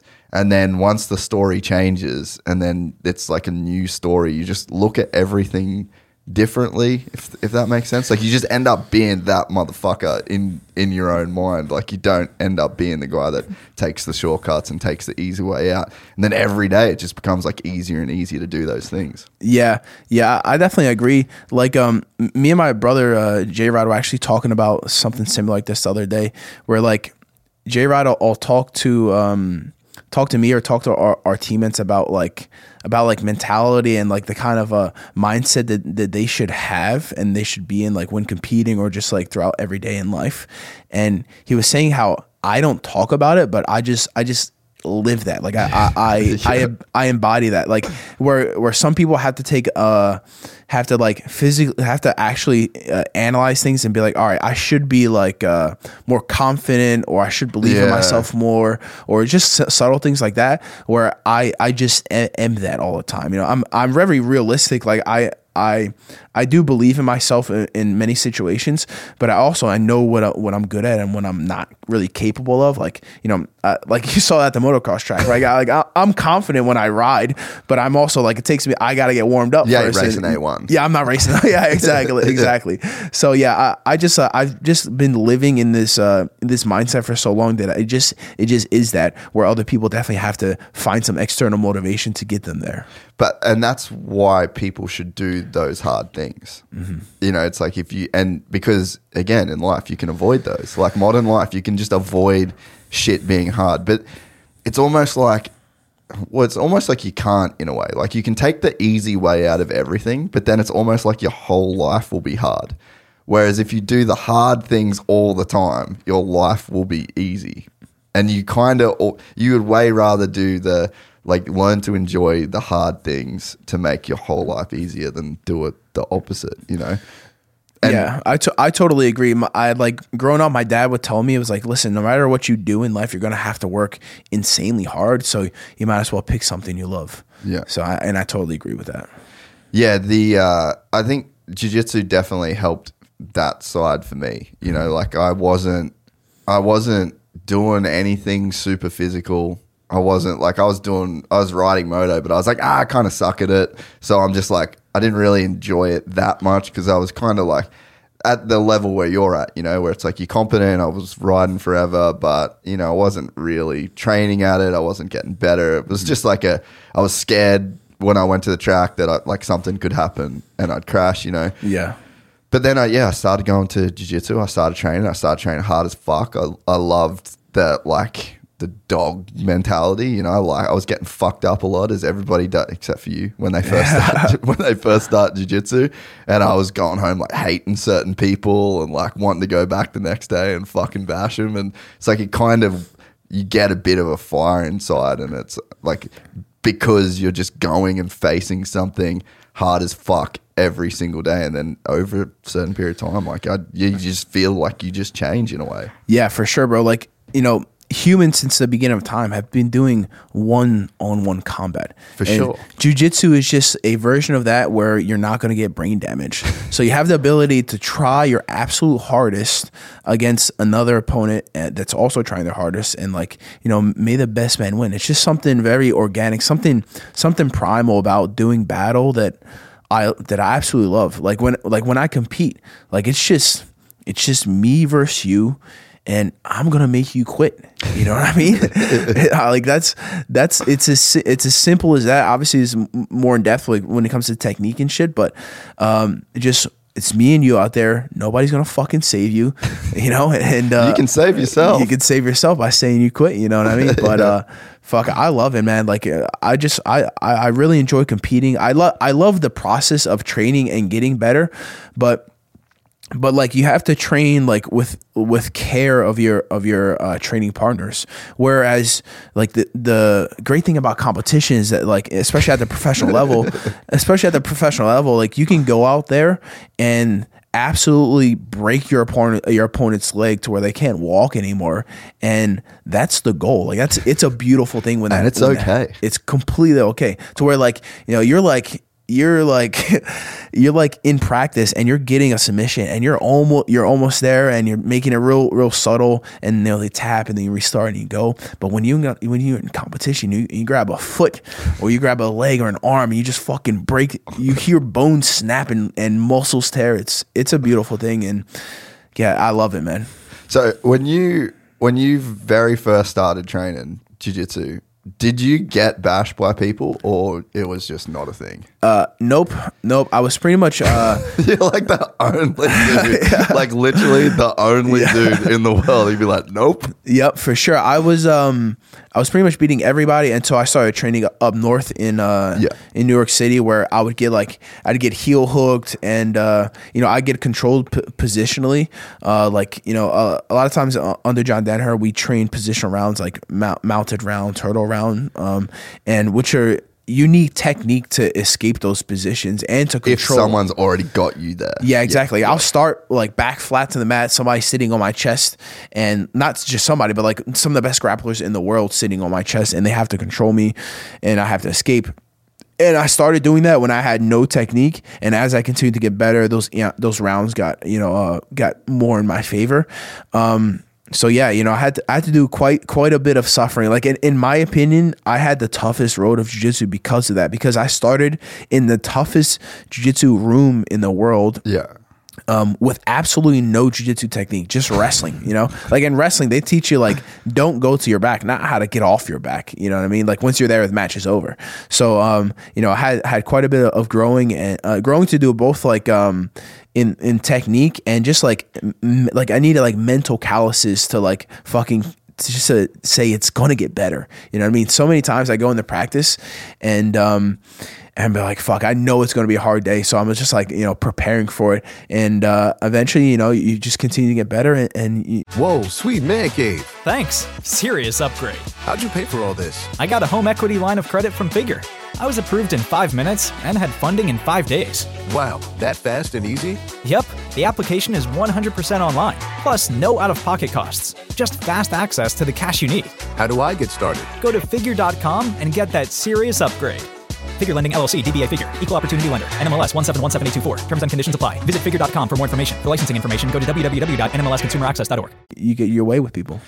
it's what you did is basically like someone deciding to start dirt bikes and then going to live at Ricky Carmichael's farm, basically. Uh, 100%. That, I would say that's accurate. And then in eight months, you do your first supercross race. Like that's basically how your jiu-jitsu career went down. It's absolutely insane. And then yeah, you to go to that room and have obviously you had access to the best level of coaching, mm-hmm. but man, you just you had to you literally had to train with the best grappler on earth in that discipline just over and over Yeah. and over. While I had over and over. no while you had zero yeah, yeah, yeah, dude. I would ask. I, I was also the guy asking like a ton of questions, like in, in practice. You know, I would annoy the coach with with questions because I I knew I knew I needed to get better, and uh, that's the way to do it. You know, you got to shut the ego down. You know, part of me was like, "Ah, fuck, I don't want him to know that I th- that I'm asking questions about him. You know, about this certain guy that's like holding me down or whatever. But then the other part, it's like f- it doesn't matter. Like it, what matters now is is you correcting your mistakes and improving. I think that's probably the biggest thing in jiu-jitsu but like you can kind of apply to anything is just controlling your ego in the learning room. It's like when you go to compete, you have to have the most ego. Like you have to be the biggest swinging dick that you can possibly be and just go there to fuck people up and just like say you're sorry on the podium at the end of it. But like until then, you just have to be a piece of shit. But it's like to not have the ego when you're in the room trying to learn, like, and even for myself, like, that's fucking hard. It's hard to not want to win every round, but it's like the people that get better are the ones that have the least ego in training and the most ego in competition. Yeah, for sure. Like when I when I compete uh, even when I train, when I do live training for competition, I'm a pretty big asshole. Um, but when I compete, oh, uh, I'm I'm mean. You know what I mean? like even like simple things, like we get to the edge of the mat, I'll just like I'll just stay there in your face and see how you react. Like you know, there's a situation like where me and Yuri Yeah, Simões yeah, like yeah, like we're like on the edge of the mat, and I could just like turn around and walk back, but I just stay there and look at him, and he like gets in my face and it gets like emotional. I was like, that's what I want. You know what I mean? Let's let let that out. You know. So um so yeah, I when I compete, I I uh, I hate my opponent. I want I want the I want to break them and I want them to quit. You know.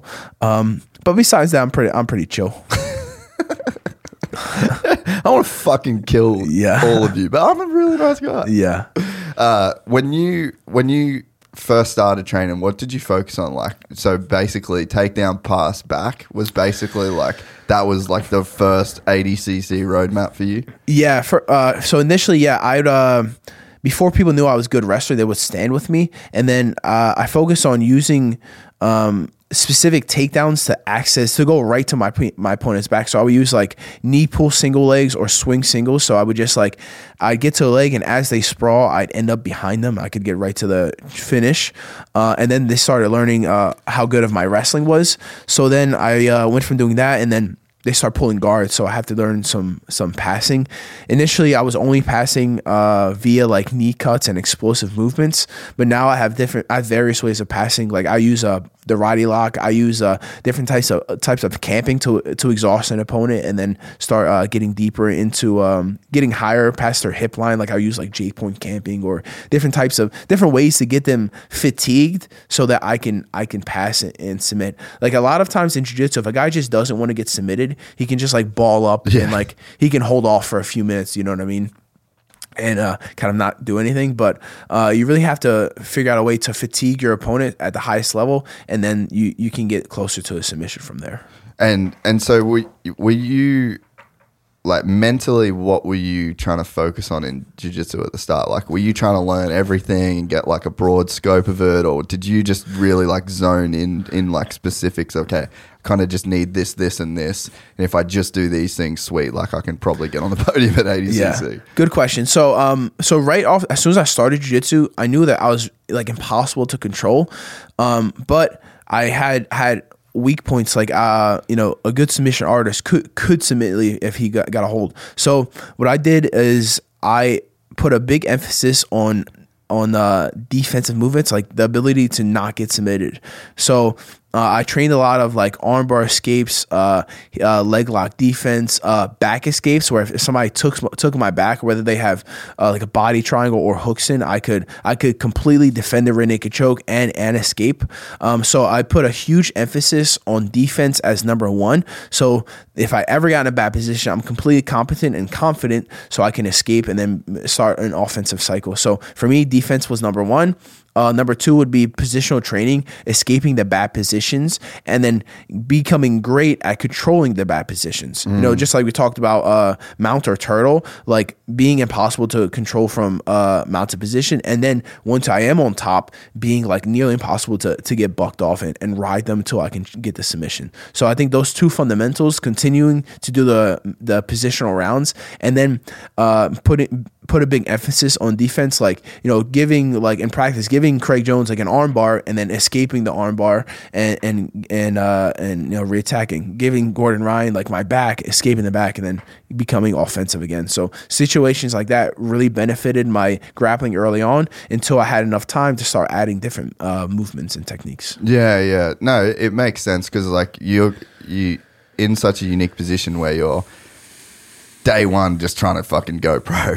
Yeah, like it's exactly. Just, which is just not not how it normally happens. But there's like a like for me, I basically was like, I just want to become like an encyclopedia of jujitsu, and even if my body can't do it, like if I can't drill the move, or I can't like if you just asked me, I couldn't just do it straight away, but I could tell you about it. I could like if you asked me to write like. I could get tested on it, and I'd be able to tell you, oh, you got this guard, you can do these things, blah blah blah. So I guess it, yeah, I'm just trying to get my head around like how your map was because you just had such a specific set of skills. You, if you know a rear naked choke, then like you just get to somebody's back. Like really, jujitsu isn't that complex f- to go from takedown to submission if you have Well- like your level of athleticism. It's like you don't need to know every pass. You don't need to know every guard. You don't. There's like so much shit you didn't need to know at the start. Yeah, I mean, uh, competitive jiu-jitsu is different than than like uh, having like a real black belt or or being um having the ability to tech to um teach or have like uh like the way I see it, a lot of my competitors, uh, it's just a series of sequences that they do, uh, and I can learn those sequences. You only have so many sequences in, in, in your brain. You know what I mean? So, uh, as far as opponents goes, like you can you can learn what they do by watching them, and then as far as like technique goes, like there is. Uh, there's a lot of fine details that most of jujitsu uh, misses. Like I can tell you, like only the guys training under John Danaher and and, and uh, the guys training at B Team actually know how how to do the best version of a rear naked choke. Like a rear naked choke has been done millions of times and everybody knows how to do one but to do the best and the most efficient uh, rear naked choke only only my guys and on training under john and and training at b team knows how to actually do it. Um, and same thing for a lot of the movements like we have a broad understanding of you know arm bar like okay you get to an arm but like can you control the arm? Can you actually break the arm? Because in in submission grappling, it's good to get to submission, but you need the mechanics to actually break a leg so they can't use it anymore. Um, so like uh, I would say the finer details at the highest level is crucial, and even some of the higher level like uh, jiu- jujitsu athletes have like have decent technique but have terrible finishing mechanics uh, whether that be submission finishing or like like just just tech like finishing of the technique so the finer details uh, is crucial to kind of uh, get past that threshold Yeah, yeah, it, it makes sense. And like even when I started watching John's instructionals, like that was a big game changer because yeah, you just the con- it's it's more. I think like concepts is al- almost more important than like techniques in a way too. Like if you can understand the like why you should be doing something and like the concept of like why does this work like what's the point of doing it i think that also helps more than just like step one step two step like you can kind of figure not figure it out but like if the the concept is will help you more than that actual technique in a sense I would say for sure, if you understand the concept, then the, the technique will come more easier because you, you you know the reason why. And I think that's beneficial. Yeah, yeah. Did you do you feel like you want to at some like have that, that real black belt where you just you know all those like positions, you know all those techniques? Like, is that an aim in your jujitsu? or- Yeah, I will. I mean, I'll get a black belt once I once I uh, beat Gordon in a match. That that's the plan. Um, but um, as far as like like competitive wise, like obviously like I, I was great from the start. Um, but yeah, knowledge is coming little by little. Like I, I go through in spurts where uh, I'll compete consistently for like you know a couple weeks, few months, and um, kind of my progress is very slow in that section because I'm just I'm sharpening all the tools. I make sure I'm ready for battle, and then I'll take a few months where I'm not competing, and that's where my progress will like I'll have insane progress. I'll, I'll, gain techniques. I'll gain uh, different movements uh, and to, different tools to add towards my arsenal, and I'll pick them up really fast. And um, so I have these like. I, I have like this uh this when I'm not competing this steep rise and then when I am competing like kind of like a steady plateaus, rise yeah. yeah and and it picks up again so I mean that that's just kind of uh what works for me it's kind of uh, and uh, I've just been kind of sticking with it yeah. So when you're in that stage of like progression, no comps, like what does that look like for you? What are you working on? What are you thinking about? What are you studying? Yeah, I'm, I'm working different different uh, techniques. Like when I'm not competing, uh, I'll play. I'll do the stuff that I'm bad at. Like uh, you know, I'll do like guard retention, submissions from from bottom. Um, uh, I'll do very various uh, sweeps and um, yeah, just things that I, I I don't normally do in a match. Like when in a match, I'm getting on top of the guy. Yeah, you ain't submitting Uh, someone from the bottom. Yeah, exactly. I'm getting on top of a guy. I'm passing guard. I, I'm I'm controlling it and then uh, chasing the submission soon after. Uh, but in, in practice, when I'm not competing, you know, I'm doing bottom. I'm doing tons tons of leg locks. Um, and just uh, you know, I always look at myself. What uh, if I was to beat me? How how would I do it? Right now, it's impossible unless you're me. Right? I only me can beat me. That's how that's that's how I see it. You know what I mean? Um, but but besides that, yeah, just I think just looking at myself and, and, and seeing the holes in my game and, and seeing where I can I can add uh, bits and pieces is is very beneficial. Yeah, no, it's just it's just cool to you just got such a different, unique position. You know, like we had a we actually had a dude. He was a judo black belt at our gym, and he was a blue belt when I started. He's a black belt now, which is fucking insane. But uh, yeah, he would just throw throw motherfuckers around the gym, and it's like he he was it was similar in a sense where he had such good takedowns, then he had such good like side control, and then he just learned to submit people from like basically side control, and oh, he just like blitzed every comp in Australia forever. But it was cool to be in the gym with him and then watch him learn, you know, like De La Riva guard and like watch him learn different like submissions from bottom and shit like that. And it's yeah, there's just there's two separate there's just these two separate lanes in the sport where it's like the competitive lane and then there's just like this other lane that's just like an infinity of knowledge that you know, a guy, you think about like a dude like Nicky or Craig, just like the amount of fucking shit that they would have forgotten about jujitsu over that, over their life is probably more than what most people know. Yeah, for sure. I feel as if um, you know the ego sometimes can get in the way, and because you don't want to lose in practice, so you get stuck training uh, training as if you're in competition, and that just hinders hinders your ability to improve. So kind of shutting off the ego and uh, just understanding, all right, this is time to uh, to get better. It doesn't the result in training doesn't really matter. It matters about the the result in competition. Yeah, no, hundred percent. So when you started, did you think did you see jujitsu as like a good opportunity to make money? Like was it a business thing for you straight away where you're like, oh okay, I was a fucking solid wrestler, I'm a genetic freak. Here's this place where I think I can just come in and fuck shit up. Absolutely. Once I once I started, yeah, once I started, you know, I I, um I was looking on social media. I saw a few guys, you know, getting paid like Craig Jones and whatnot, and I and I saw an avenue to make uh to make money, and I was like, that's why I'm going to fully commit. I was like, I see an opportunity to make money without having the normal nine to five job. I'm going to fully send it and uh, and see how it goes. And uh, yeah, so most definitely, yes. From day one, I was like, this is going to be a business, a, a, a means to change change my life. That's fucking cool, dude. That you can see something like that and have the foresight. Because, for context, for people that don't know jujitsu, like it hasn't been that long that people have been able to make a crazy good living doing the sport. If you didn't, if you weren't an established black belt, if you weren't an IBJJF world champion, uh, you kind of didn't really have a chance of making money. And like even in the time that I've been doing it, like Craig had a crazy come up. Obviously, Gordon and the whole like Danaher death squad, they were like, you've literally got the timing so right to where there'd like been a few dudes that had kind of paved the way. And then you were just like, "Oh fuck, I can, I can do this." And there's probably going to be more dudes like you.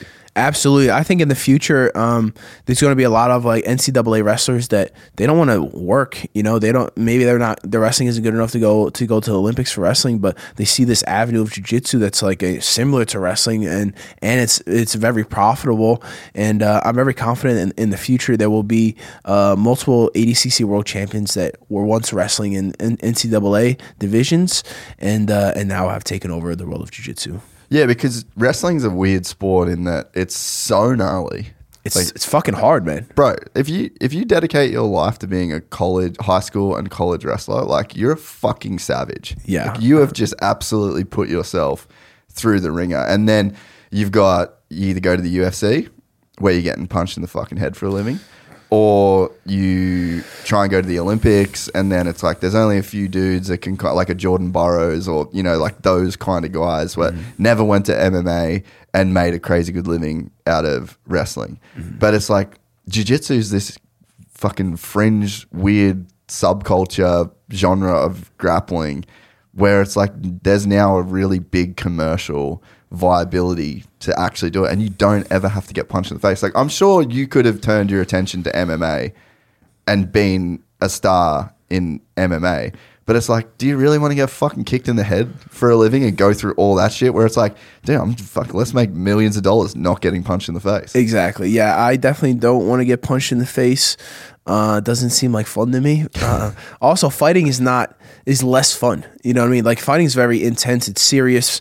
Um, it, the consequence is is much much more dire than the consequence of uh, of jujitsu. You know what I mean?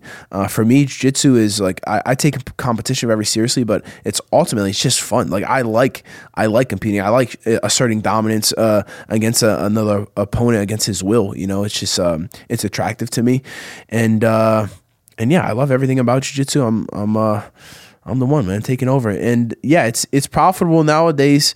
I uh I definitely agree. Timing is very important. I just kind of uh hopped on on board at the right time. So you basically had like a summer cash in the bank, and you were like, "I need to make this jujitsu shit work before this money runs out." Basically, yeah, I must have had like uh, you know like fifteen hundred bucks. I'm living at mom's house. You know what I mean? At at like twenty years old, uh, maybe I saw saved though like fifteen hundred, almost two thousand dollars from like working at regular jobs. Um, but uh, a lot of the money I used was a credit. I had like a credit card. I had a good credit, so I was able to get a credit card with like ten thousand dollar limit. And uh, by the time I maxed that out, I, I was able to make uh, it was like ADCC came I I uh, there and I was able to make money so I was like fucking perfect timing you know what I mean How did was ADCC profitable that first year? Um ADCC uh ADCC doesn't pay that much money But it's the sponsorship side of it, right? It's the sponsorships, uh, uh, but more so, it's uh, what happens afterwards. Because you you medal or you win ADCC, now you can you can pretty much name your price at com- in competition, and people people it's hard for them to argue with you. You know what I mean? So, um, like I I had multiple competitions lined up. Um, prior to ADCC, so I was making uh, a couple bucks, and then once I medaled at ADCC, um, I was able to like you know make uh, make pretty good uh, pretty good money competing soon after that, and the numbers continue to increase throughout the years. But you were really good at marketing too. Like kind of straight away, you marketed yourself as a black belt slayer. Like the fucking your shirt come off after every after every win. Like you, you definitely knew what you were doing. It seemed like. What, where did that shit come from? Yeah, so I knew the value of social media from a um, pretty early on. So after my freshman year of college, I dropped out of college because because I got signed as a as a model for for Wilhelmina Models and um, on the sports and fitness side in, up in New York City, and uh, I was making like you know maybe like twelve hundred bucks for for a shoot like here and there, and I was like fuck like I'm making money like not working. I might as well continue to chase this thing, and then because of I was chasing the modeling stuff, that's when I, I was working as a bouncer and uh, and Home Depot and stuff like that. Um, so while I was modeling, I I realized that I should be posting consistently on social media. So by the time before I even started jiu-jitsu, I had something like thirty thousand uh, followers on followers on Instagram, uh, just from the good looks. You know what I mean? And uh, and once I started uh, training jiu-jitsu, I was like, oh, I guess I'll just start making jiu-jitsu content, and uh, that started picking up as well. And uh, yeah, just con- continued to grow um, as we as we uh, competed and whatnot. How was college? Like, what did you study there? I studied um, wrestling and uh, and girls. That was pretty much it. I uh, I like pretty much didn't go to class. I only went to college to wrestle. I was not interested in Wrestle and fuck. and wrestle and fuck. Yeah, I was only interested in, in the ladies and uh, and wrestling, and, and that was uh, why. I guess if that's the goal, I accomplished it. what was the pussy like up there? I was moist and warm, pretty good, you know, pretty good. I was uh, I graduated high school early, at like uh, at seventeen, uh, not because I'm smart, but because my birthday. Oh, really? yeah, yeah. I, I- my is like late August, so I got like you know, Oh, you kind of like beat the cusp of it. yeah, yeah. So I graduated high school at 17. So freshman year of college, I was 18, and uh, yeah, I uh, I tried Tinder for my first time. That was great. Um, uh, I had a small college, so uh, everybody kind of knew each other, and uh, that was uh, yeah. I mean, I'm pretty popular wherever I go, and I was definitely popular in college. Dude, you were just just wrecking shop. yes, sir. What's the worst thing that's ever happened in your life? Worst thing, oh, prob not that bad. Not that n- nothing too bad. I have a, a pretty blessed life, but I did tear my bicep off the bone. That was pretty fucking terrible. yeah, and it was it was honestly uh, my mistake. So like, um, I'm this happened. Uh, this happened like two years ago. I'm home in I'm home in uh in New Jersey, maybe like two and a half years ago actually. But I'm home in New Jersey. Um, and in in New Jersey, I have this gym that I go to called uh, Four Seasons Fitness, and for for whatever reason, I absolutely love their uh, their bicep curl machine. Right, like for it's just like the perfect specs for like my the length of my arms and like the position of my body when I'm sitting on it. It's a preacher curl machine, Yeah, right? yeah. And um, fuck, I love it so much. And I every time I go, I go home, I go to the gym, I do this machine, like I fucking kill it. So I have two crazy arm days back to back, right? and then so I'm like pretty sore and pretty beat up. And then the next day I go I go to a wrestling practice and um, I train with like Olympic wrestlers in in uh, in New Jersey at the NJRTC, and um, I I get there like fucking 25 minutes late and. Uh, and I, so I don't get like a warm up. I did like a shitty warm up, like fucking jumping around, like ah, fucking I'm good. I go out there, shake hands, and I shoot right away. And the second I shoot, I hit his leg as he's sprawling backwards and just blow my arm out. So it completely tore the tendon, ripped the ripped the bicep off of my uh, off of my uh, bone, and I was just like, wow, this sucks. I didn't feel any pain, but I just had an arm that I couldn't move. Like I couldn't just just couldn't pick it up. You know what I mean? So that was uh, that was pretty terrible but I also find out I, I have a, you know like most people like bicep is two muscles right and most people have an attachment on their on their uh, forearm and attachment in their shoulder I actually have uh like two, I have two two I have two attachments on my forearm which is like a Genetic I- fucking yeah. Superman thing. yeah, kind yeah, it's like a mutation or like you know just in my genetics. Yeah. So I so when I tore the bicep, usually a, the whole thing goes up, but the inside, which I guess it must be a separate muscle, was balled up, and then the outside bicep was still attached. And I thought that was pretty crazy. And then the doctor was like, "Yeah, this is like pretty fucking weird that you have two two uh, tendons attaching your bicep to the forearm." So uh, that was something interesting that I learned. But yeah, I mean, i- injury like it, it is what it is. But yeah, no, nothing really terrible happened to me. I did see a guy get shot in the face. Um, That's fucking heavy. yeah, I was. I mean, it didn't happen to me, so that is good. But That is good. Yeah, so I was in I was in North Philly getting um getting like some uh getting Spanish food made by made by Chinese people, which is that's a weird you know weird dynamic. I bet it ripped. It was fantastic. Yeah, Yeah. super salty, fried everything. MSG as Yeah, fuck. all Yeah. of it, bro. And um, yeah, so I'm like with my buddy Christian, and we we order the food, and I get back in the car, like you know, it's gonna be like ten minutes till it's done, and we and we're just like talking, and from the corner of my eye, I, I like see this guy like just like looking weird, and all of a sudden he pulls out a gun and goes hi- hits the guy twice with a pistol, and then turns our way and like we're we're on the corner and starts booking it right? He has ski mask on long sleeve blue shirt blue jeans and he's like sprinting towards us.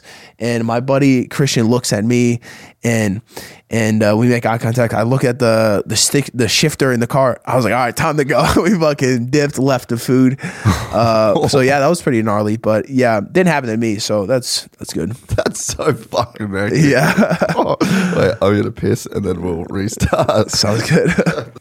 We got the worst flight the other day, and uh, so we're we're in Florida, we're in Tampa, and then storm comes in. So then we they're like, oh, there's a storm here, and then we're actually in Dallas, Fort Worth. It was like a few weeks ago, fucking hectic storm. So anyway, we get to DFW and they're like cancel all these flights and, and we're just like motherfucker, like this is this is shit. And then there's this group down the a couple terminals or like down a couple gates, fucking losing it, bro. And it looked like there was about to be a riot. Wow. So I walk past, guess where the flight's going? florida Philly. philly oh shit and I was like, that makes fucking sense. Yeah. Philly's gnarly. And Yeah. then you're over here telling stories about a motherfucker just getting shot in the face. that's how it goes made it out Was it rough there? Like, so that was just for you to not be phased by that. Like, so that just felt normal at the time. Uh, yeah, I mean, w- I think when you're in the ghetto, you c- you know that you're in the ghetto. You're like, you know, you gotta look around and be uh, be aware. I mean, it's, I guess it's good to be aware uh, wherever you are, but some places more than others. Uh, but yeah, no, I uh, you know, I lived in I lived in Philadelphia, so I think like um maybe like five or six.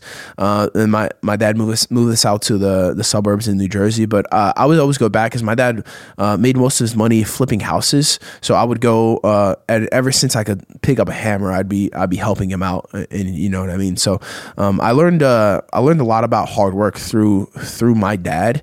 Because you know if you're fucking mixing concrete and laying hardwood floor and shit, you're like, damn, there's got to be more to this life. you know, I was like, uh, that's that's what, I, what my dad told me. He's like, dude, you're gonna have to work hard no matter what you do, but fucking figure out what you want to do. You know? Oh man, my dad used to make us do the most fucked up shit. Yeah. like, I've I've like PTSD just burned in my brain. We did like a we we had like this tiny shitty house when Mm-hmm. we were young, and then my dad basically just like built another room. And then built an ensuite, and then Yeah. built it. So it started as like two bedrooms, just a, basically a box, and then my whole fucking childhood, bro, was building this, this house. And they're like, days of just like taking loads of crusher dust out of the back of the trailer and spreading it for slabs and like the pool and the fucking Yeah. worst day of my life though, like burned into my brain, was just pop riveting this fucking sheet iron on the bottom side of this of the veranda that we did. Uh-huh. So I'm just standing there like 10 years old and I'm just like my neck's all and you just start like holding and then you just like fucking crumpled up. I'm just like thinking, dude, you are actually the biggest fucking asshole of all time for making me do this. But fast forward fucking 20 years and you look back and you're like, that's actually one of the more like formative things I did was just like forever work on that fucking house. That's a good way to uh, spend time with dad as well.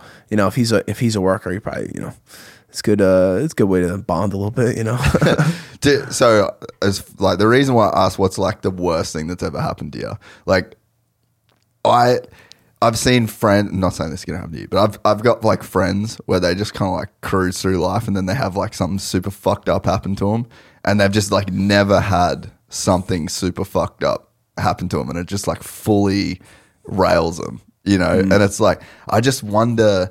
I find that really interesting. Like some people, and I've seen people that uh, like they can bounce back, and then other people that don't. Like there's such a there's such like a weird mentality, or that's such a such a hard or gnarly thing when you have some crazy difficult thing happen in your life, and like you see how you react. But it's like maybe you have had a bunch of hard things in your life, but you just don't even you don't look at them as like the hardest thing that's ever happened to you, kind of thing. I mean, maybe I don't know. Not many things are harder than mixing concrete at when it's like 110 degrees out. You're in a fucking basement in North Philly. You know what I mean?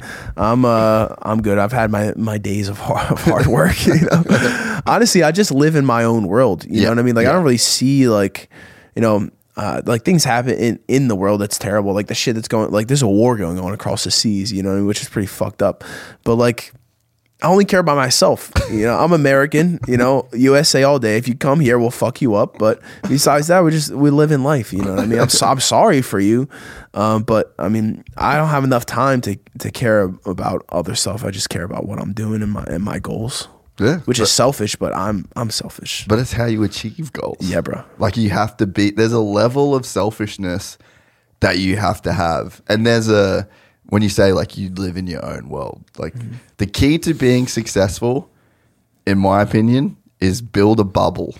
Yeah. and live in that fucking bubble. Do not leave that bubble for fucking anything. And if you do, like it better be worthwhile. Like have your wife on the program, have your friends on the program, like just everyone get on the fucking program, be inside this bubble. Let's not leave and let's like kill it together. I think that's actually the secret to making shit happen. Do you think any uh, motocross racers use like a a, uh, s- sports psychologist? Yeah, I think so. Yeah, Yeah. Yeah. I'd, well, I know that there would definitely be some. yeah. What makes you ask that? I was just I was just thinking about I have a I have a teammate that um that he is like phenomenal in the practice room, um, but when he competes, he just can't. He has a an inability to bring the best version of, himself, and I, I wonder if, if something like a sports uh, psychologist would, would help For sure, out, right? Yeah, 100%. Like me, I, I did I saw a sports psychologist once, but everything he said, I was like, yeah, like I already do this. I was about Like, to I say, live this like, shit. You, yeah, you- yeah. You went to see a sports psych, and then you're like, "Oh yeah, I am fucking awesome." Yeah. And then you walked, and then you walked yeah, out. I never talked to him again after that. I was like, yeah, I, I have it figured out. But for somebody that doesn't figure has it figured out and needs to find themselves, I, I think that might be beneficial. But what do you think it is though? Like if you break, because that's what a sports psych would do, right? Yeah. So I, we kind of half spoke about it a bit yesterday, so I sort of know where you're at with Yeah. it. But it's like, what is it that would need to go? Is it? I, for me, it's like almost just self doubt. Like I think a lot of the problems that people have in their life come from uh, inability to overcome self doubt, and then an over prioritization of what other people think. Yeah, I think the thinking what caring what other people think. I think it's too easy to get caught up like, oh my my mom's in the in the in the fucking audience. Like I want to win for her or what, whatever. I think you have to be much more selfish and um and just first off only want to win for yourself, and then um fuck, I was going to add something else. Can you ask me the same question again? See how this goes. Well, basically caring what other people think. caring what other people think. Yeah. Oh, I think you have to.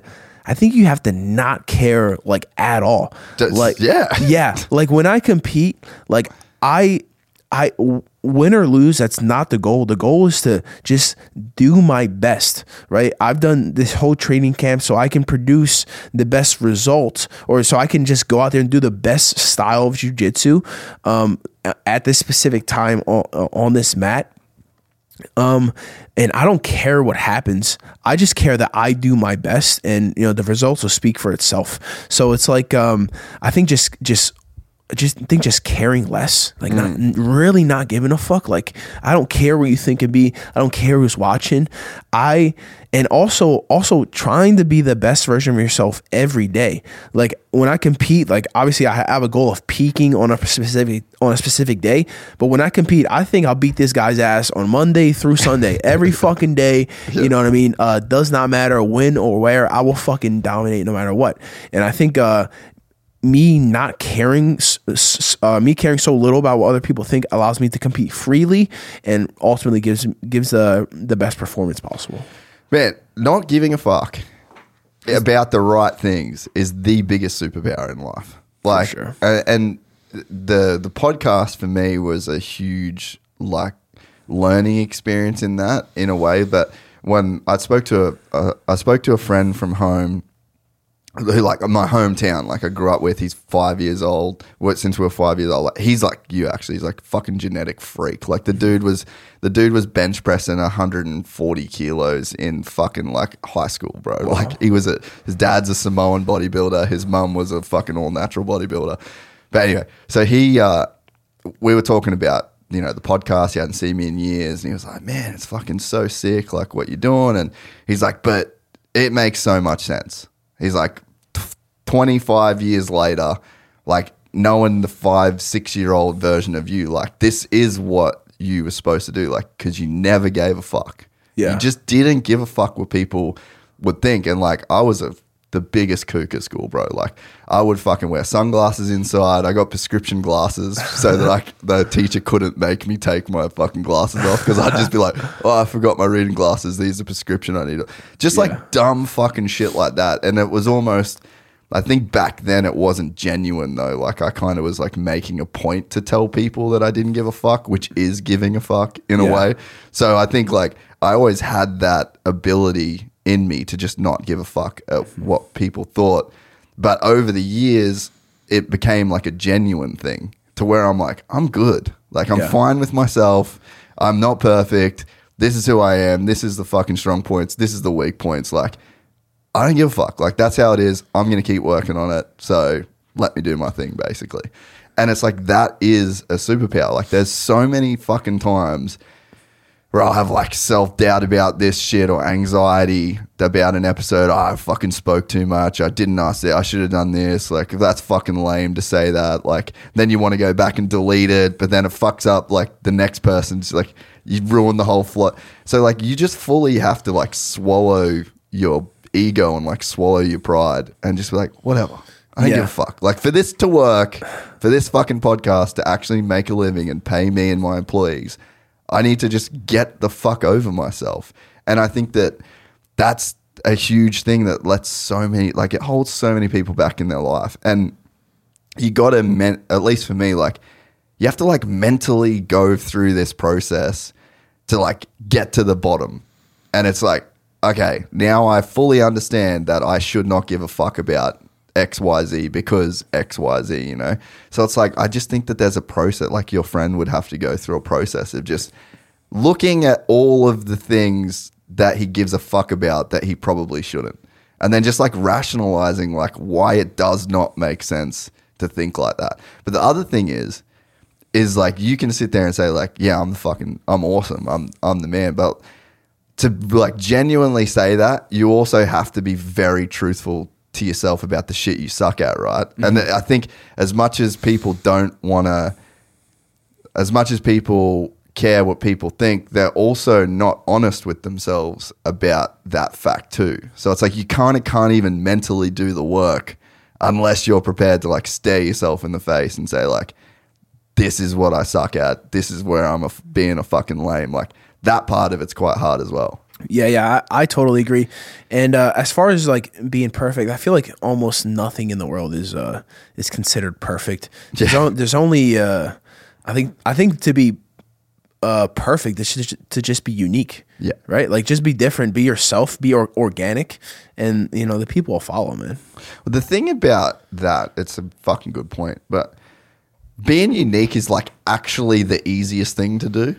Yeah, because it's only you are you. it's only you. Yeah. so many people have it fucking twisted Yeah. to think that they should like be a certain way. I mean, like this, and I was even talking to a dude about it the other day when I was saying like, oh yeah, people fucking. If I w- if I really cared about what people thought, I would just never mention jujitsu on this podcast. Like it's a fucking that's would be like the easiest thing to do, but it's just like you go, oh, fuck, you know, I'm I'm being me. I'm no no one's perfect. That's fucking something I like doing, something I like talking about, and it just adds to like the uniqueness of like who you are, and then that that in turn becomes like this fucking effortless process. Like, and then and then all you have to do is like you said, focus on being a good version of yourself. Like, I feel a responsibility not to be a fucking retard.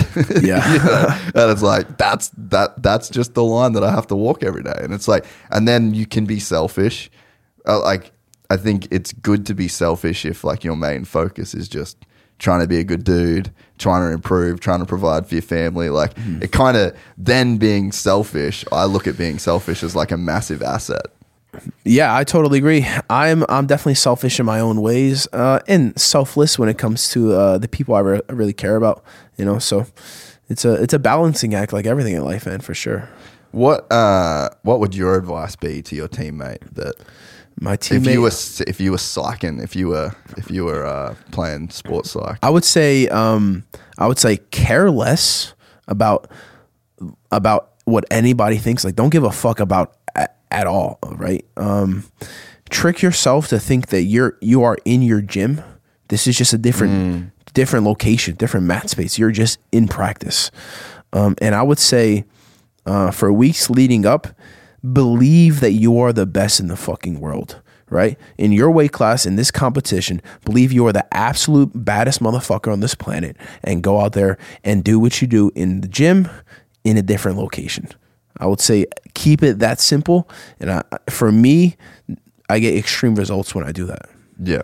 No, that's I think it's fucking phenomenal advice. You know something else? Craig actually gave me advice before a comp once, and uh, because he doesn't do anything different for a comp. No. like lit, like he what you said about like the gym to the comp. He is the fucking ultimate of that. Like he doesn't listen to music. He doesn't listen to like doesn't do no crazy shit. He Don't even doesn't- like warm up. He's just like, ah, I'll go just go do it. no, yeah, literally nothing. and he told me that before. It was like one of my first big like fucking white belt competitions that I did. And uh, I was like, "What music do you listen to?" He's like, "Bro, it makes zero sense to do that." He's like, "If he's like the only time that you should listen to music before you do a jiu-jitsu competition is if in between every roll at the gym you're listening to your headphones." he's like, "That's the only time that you should do it because there really shouldn't be like that much of a separation between." Like, because you are you are you do have a habit, so it's like just follow the habits that you have every day. You know, For sure. If you if you you're doing comp- competition rounds in practice, competition is just a competition round. You're in practice. You know what I mean? The only difference is that you don't have to worry about hurting this guy. You can actually hurt this motherfucker. So I think this that's a very uh, the only subtle difference. But besides that, try try your best to just treat him the same, and you'll see extreme benefits. The other thing that I would always think about as well is, especially like with what I do, because when I do a competition, it's like, oh, it's a white belt competition, it's a blue belt competition. Like the, you're in, you're in a level, like you're in a box. The thing that I would always take like solace in and comfort in is that I roll with black belt every day. I roll with brown belt. purple. So none of those dudes are as good. Uh, like none of the dudes I'd fight in competition are as good as those guys. And like at your team, like when you're fighting, it's like a weight division. It's like so you have harder roles. Like if you're a smaller guy in the gym, and then you have like a like you're saying a competition round in the gym with like you or Craig or fucking like any of those bigger dudes. Like you actually have already had harder rounds. Yeah, I do my best to make practice much harder than competition will ever be. Like I'll I'll train first of all, I'll train I'll get to a point of exhaustion and I'll continue to train. That in itself will, will create some kind of mental callus that when you do get tired in comp, you, you've been there. You've been exhausted and you still had another 10 minute round to go. Um, so stuff like that. Also training the positional rounds, like when you're tired and somebody's on your back and you escape and then you put them back on your back, bro, that's fucking hard to do. It's hard to, it's hard for the ego because you're like, it's, it, it's a, it's a thing, like you have to, to stay cognitively sharp and think clearly while you're exhausted, while you're in a bad position. Not everybody has the ability to do that. And once you do it over and over and over again, it just gives you, uh, gives you confidence and security that, well, like, I've I've been in worse positions than, than this guy could ever imagine, so I'm ready for it. Yeah, yeah. No, no, hundred percent. Um that fuck I was gonna uh oh the that whole like better practice versus like that's so common in every sport. Mm-hmm. And like moto is the same. Like you'll hear stories of dudes that so fucking gnarly at the practice track. Yeah. And then they just can't they just can't do it at the race. And it's all just it's all fucking mental. Like if you can physically do something in practice, and the only difference is like and motocross is i guess different or supercross because there's like 40 dudes on the track and you've Yeah. got to get the start and shit like that but jiu-jitsu it should just be one to one like Yeah. physically you're doing the exact same fucking thing whether you're practicing or at a competition like the mental framing is the only thing that's different Yeah. Also, if you have an opponent that like likes De La Riva or likes to wrestle, go with your training partners that like, Like the that, yeah. that like that stuff. You're gonna get similar looks. It's not gonna be much different. You know. So um, yeah, little little tricks of the trade you can do to kind of mimic competition. But yeah, I agree. It should be very similar. Um, MMA is a, a little bit different because you, sure. you can't get fucking like I, I guess sparring they, they go pretty hard, but like the closer you get to uh, to really fighting, like um, the more dangerous it gets. So. Do you feel is it more intimidating to fight a UFC fighter in grappling, or is that just like the easiest money? It's easier. yeah. Isn't that so gnarly? Like the fucking context. Like if you if they locked you in a cage with a dude, you'd be fucking in like a totally different mindset to like a grappling fight night. Yeah, for sure. Uh, I mean, it's just minimal risk in uh, in jujitsu, but like also like you have this guy training like you know five different styles of mixed martial arts, trying and, and trying to put it together. Where I'm just training one style of martial arts every single day. I'm perfecting it, uh, so it's going to be substantially easier for uh, an MMA fighter. Who would be the one, or, or like who are some MMA fighters you'd want to grapple against? Well, I did train with um, Gilbert Burns, and in my opinion, he has some of the best jujitsu. Yeah, he's fucking legit. Yeah, he's ph- phenomenal at jiu-jitsu. Um, he's some of the best jiu-jitsu I've ever seen in in, Really? in, mar- in mixed martial arts. Yeah, as a uh, as a uh, MMA guy um, that that uh, you know is decent on the ground, I'd say he's definitely one of, one of the top guys.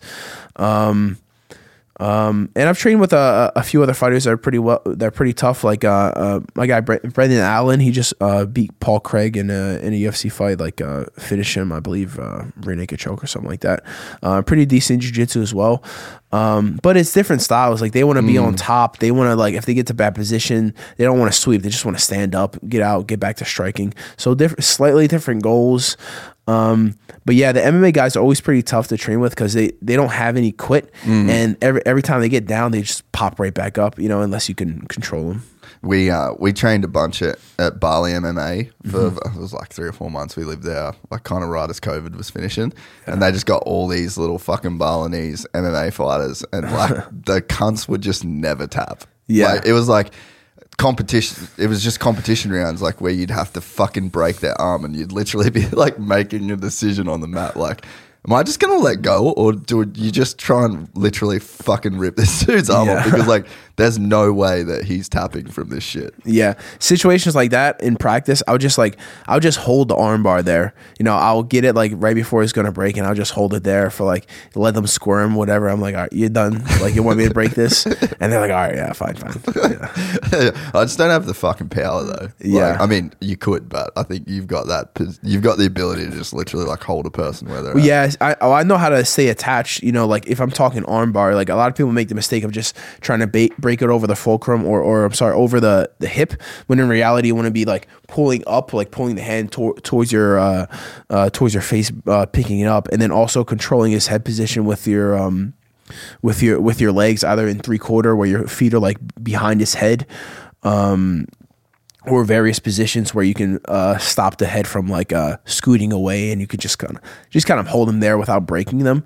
Where in, in competition, you would just put Just you- rip it off. Yeah, like in comp to break an armbar, you're pulling over one hip, and then and then to get a full break, you switch to a double push, and you push and make that motherfucker go 190 degrees backwards, you know, or 90 degrees backwards. Yeah, Fucking love that shit. yeah. Uh, so, how do you feel about steroids in the sport? And do you think that you're a guy that is changing the the paradigm?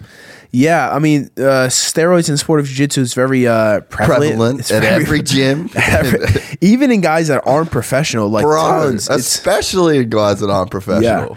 Yeah. Yep. Uh, yeah. Most mo- most of the guys, I would say, probably a staggering percent is like ninety five of, of jujitsu a- percent of jujitsu athletes are uh, using abusing steroids, and I have brought upon myself um, to start a culture of anti doping. Right. I've been Crazy concept. crazy right who would have thought right uh, and um, yeah so i've never touched any, any kind of PED uh, even though it's kind of legal like in, in the sport of jiu-jitsu in, in most um in most like platforms uh, yeah never touch any ped so a lot of people call me the natty king which is great i i approve of the of the name and i'm just trying to spread the message like you know um there's so many top level athletes that do PEDs. Like I want people, I want the younger generation to know you don't have to abuse steroids to to have success in in our sport. Like I'm. I'm I'm the leading guy right now. I'm I'm having great success. I'm beating everybody, and I've never touched a Active. P. I'm active, right? I'm young. I'm active.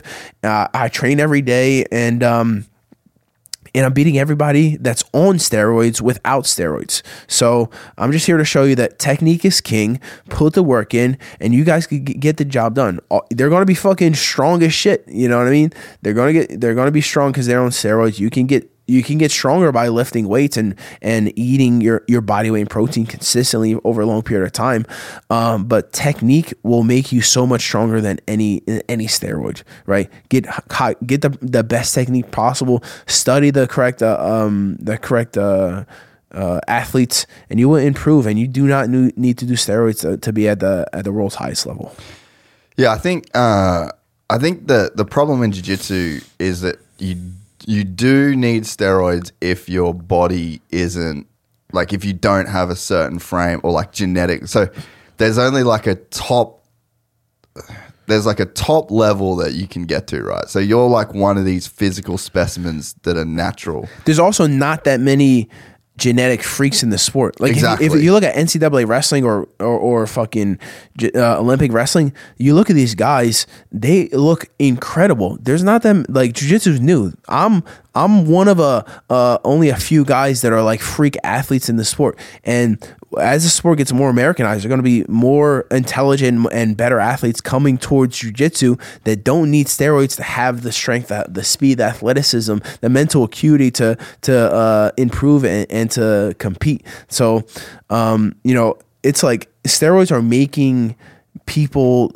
uh, that are not gifted seem like they're athletic seem like they're uh in, like they incredibly strong when they're just fucking injecting themselves and and uh not necessarily putting the work in. They're just abusing steroids getting stronger and um you know having benefits from it. But uh you know i'm starting i'm starting the culture. Anti anti peds Well, it, dude, I, I think you are, and and if if you think about where jiu-jitsu's at, and there's kind of some parallels in motocross in a sense, right? So you talk about why it, is Jet better than Hunter? Technically, no, he's better physically. Like he has a better physique, right? Mm-hmm. Motocross are they twins no, they're No. a couple years apart. Hunter's Hunter's a few years older. Gotcha. So, but it's it's very similar parallels, right? So, and there's an argument to be made that there's some PED use in motocross, which I feel like when you're getting injured in the way that these guys do, there should be like some stuff that you could do, like you know, peptides help with injuries. Be drug tested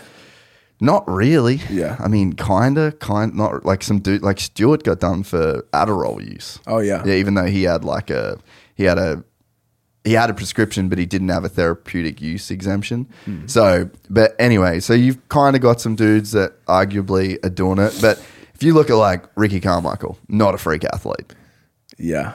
Ja- James Stewart, not a freak athlete. Like a freaking talent and a freaking like what he could do on a motorcycle. But like his 40 yard dash is a box of shit. Yeah, you know, yeah. like there's no there's no physical like he ain't making an NFL team. Well, it ain't- could it could be like athleticism could be less than that. It could be more like uh you know timing, like like how how fast Oh, your sure. brain thinks to your body reacts. You know, that's that's a, an athletic virtue.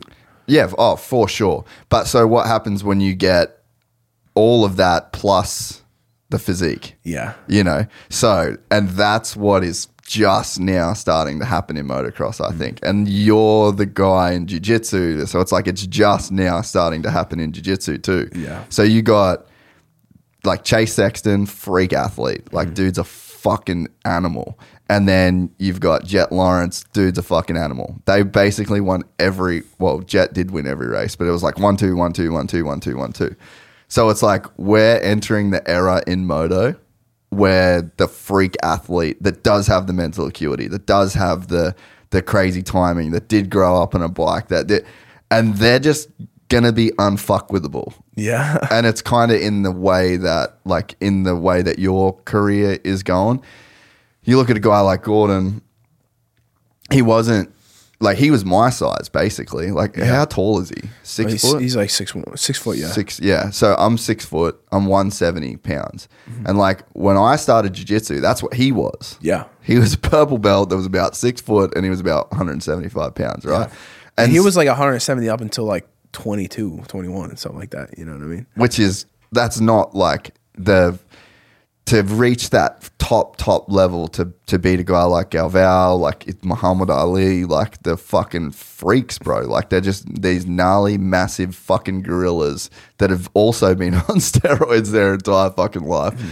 So it's like you did have to be that. You did have to do steroids. To well. I I blew. I didn't. I did the weightlifting. I did the the bodybuilding style. I, I ate hard. I lifted hard. Took me about seven eight years, but I got there. You know what I mean? I I like I said, I cut fr- uh, from like 180, 85 to 170. I'm 230 pounds right now. You know what I mean? All mus- all, all muscle, all natural, and I did that without any PED use. The be- the worst thing I did was creatine.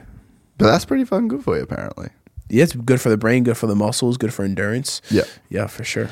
Yeah, so but I just think yeah, like now we're gonna start seeing a trend because the problem now, and this is at least like as a fan of jiu-jitsu, like mm-hmm. from the outside, it looks to me like you're getting top fighters in the sport that they don't have like they can't compete all year round. Like you can't get a call up and just be like ready for a, a fight, which is I think that's going to be like a huge problem going forward. So, like, if you've got a guy, like you're saying with Gordon, where you say, like, okay, he's smaller, he didn't want to get on stage with me, he didn't want, like, he's not in his, like, com- competition cycle. Mm-hmm. When you're going to, you get guys like that, where that's the norm, where you've, like, let's say you've done steroids and then you've gone off cycle, on cycle, you got health issues as a result of steroids that are, like, well documented side effects of it. So it's like to be a legitimate professional athlete, you just can't survive if steroids are like an integral part of your competition.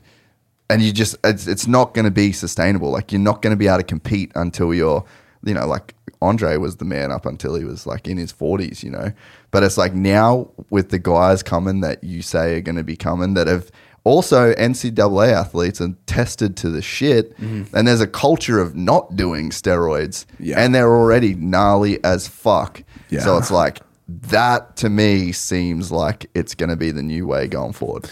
Yeah, I completely agree. I think uh, you know we're gonna have a, a league of uh, superior athletes coming towards the world of jiu-jitsu very soon. Very soon, and um, you know I'm happy to lead the way. I I really feel as if that um, jiu-jitsu, nogi jiu-jitsu is the avenue for the the typical like college wrestler that wants to compete, wants to have a career. um, they come train jujitsu for a few years un, under some under the tutelage of like B team, and we will help elevate you, no, regardless of your weight class. If you have the you have the passion that you want to compete, and you want to be the best, we'll help you get there. What um have you had many guys reaching out and like has that process started? Do you think?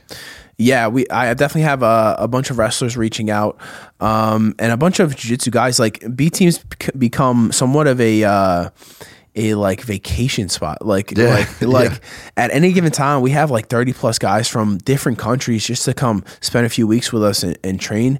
And uh, yeah, nowadays we're getting more uh, more NCAA wrestlers that are like you know just finishing college at like twenty one or so, and they're like, man, I wanna I wanna compete still. I still have this this urge to to get after it, and uh, we welcome you, man. We we love the work ethic, and uh, you know, come get some. We'll get better together.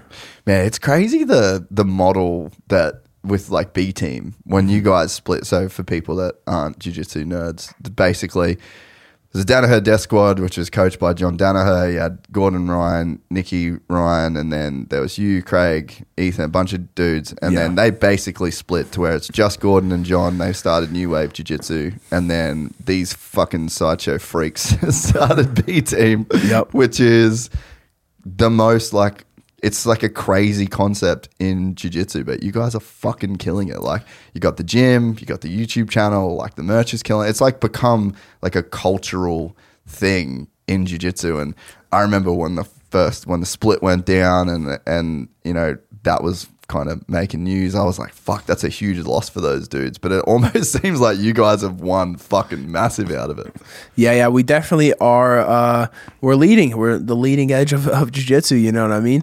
Um, you know, we continue to improve. We're we're just having fun. We created a phenomenal culture, like, like you said. Like people um, don't don't feel pressure to uh, you know to I, I guess people don't feel pressure when they're at B team. If you if you want to be the best and you want to be great, you know we have the resources to get you there, and we'll make sure that you um, you compete at, at your highest uh, potential. And um, you know if you just want to be one of our uh, tough training partners, training around for us, we're open to that too. You know there's no there's no pressure to go out there and, and kill people, but um, but that's what I like to do, and you know, I have a uh, I have ability to like like when when my team is in a in a room with me, you know, I, I feel as if we feed off of each other, each other's energy. You know, I have a certain presence that people uh, enjoy to be around, especially if if they're uh, they're competitors, and um, you know, I just like to see my guys succeed. Yeah, yeah, no, it's sick what you guys have built, man, and like just even the the business sense, like what you guys have been able to do from a business perspective, and like the marketing of it, and it seems like it's been fucking hilarious to watch Craig be able to just like open up to just be like the He's himself now. fucking troll. Yeah. I feel like he was waiting for that separation so he could really like unleash uh, his havoc. You know, he loves it. yeah, because you guys kind of couldn't be like that under John. It's like such a serious vibe. It's just so Yeah. like I mean, not that I've been around it, but from the outside in, it's Yeah. like you can just kind of see that no one really was getting to like get their freak on in the way that you, in the way that you guys were now. Yeah, we definitely are ourselves that B team, and uh, you know, it comes to our benefit. People people love the authenticity that, that we bring to the table, and that I think that's why they really relate. Yeah, no, fair enough. So, what? Uh, how do you feel about like weight in jiu-jitsu in terms of like what? What's like a good? What's a good weight to try and be at? Because I'm like in a in a position where I'm like, fuck, should I try and put on some weight, get up to like 185? Or I think more like- muscle is always, not always, but I think more muscle a lot of times is a is a good deal. I think if you're like you know 260 pounds of muscle, then your cardiovascular system is is not going to be as good. Um, but there's a balancing. act. I think you should always try to maximize your um, like your frame in a sense. Yeah, maximize your frame, maxim, maximize your genetic potential. And dude, honestly, if you lift weights consistently, uh, the correct way and eat the correct way for like six months, you will see tremendous difference. Like even if you put on five to ten pounds of muscle, Yeah.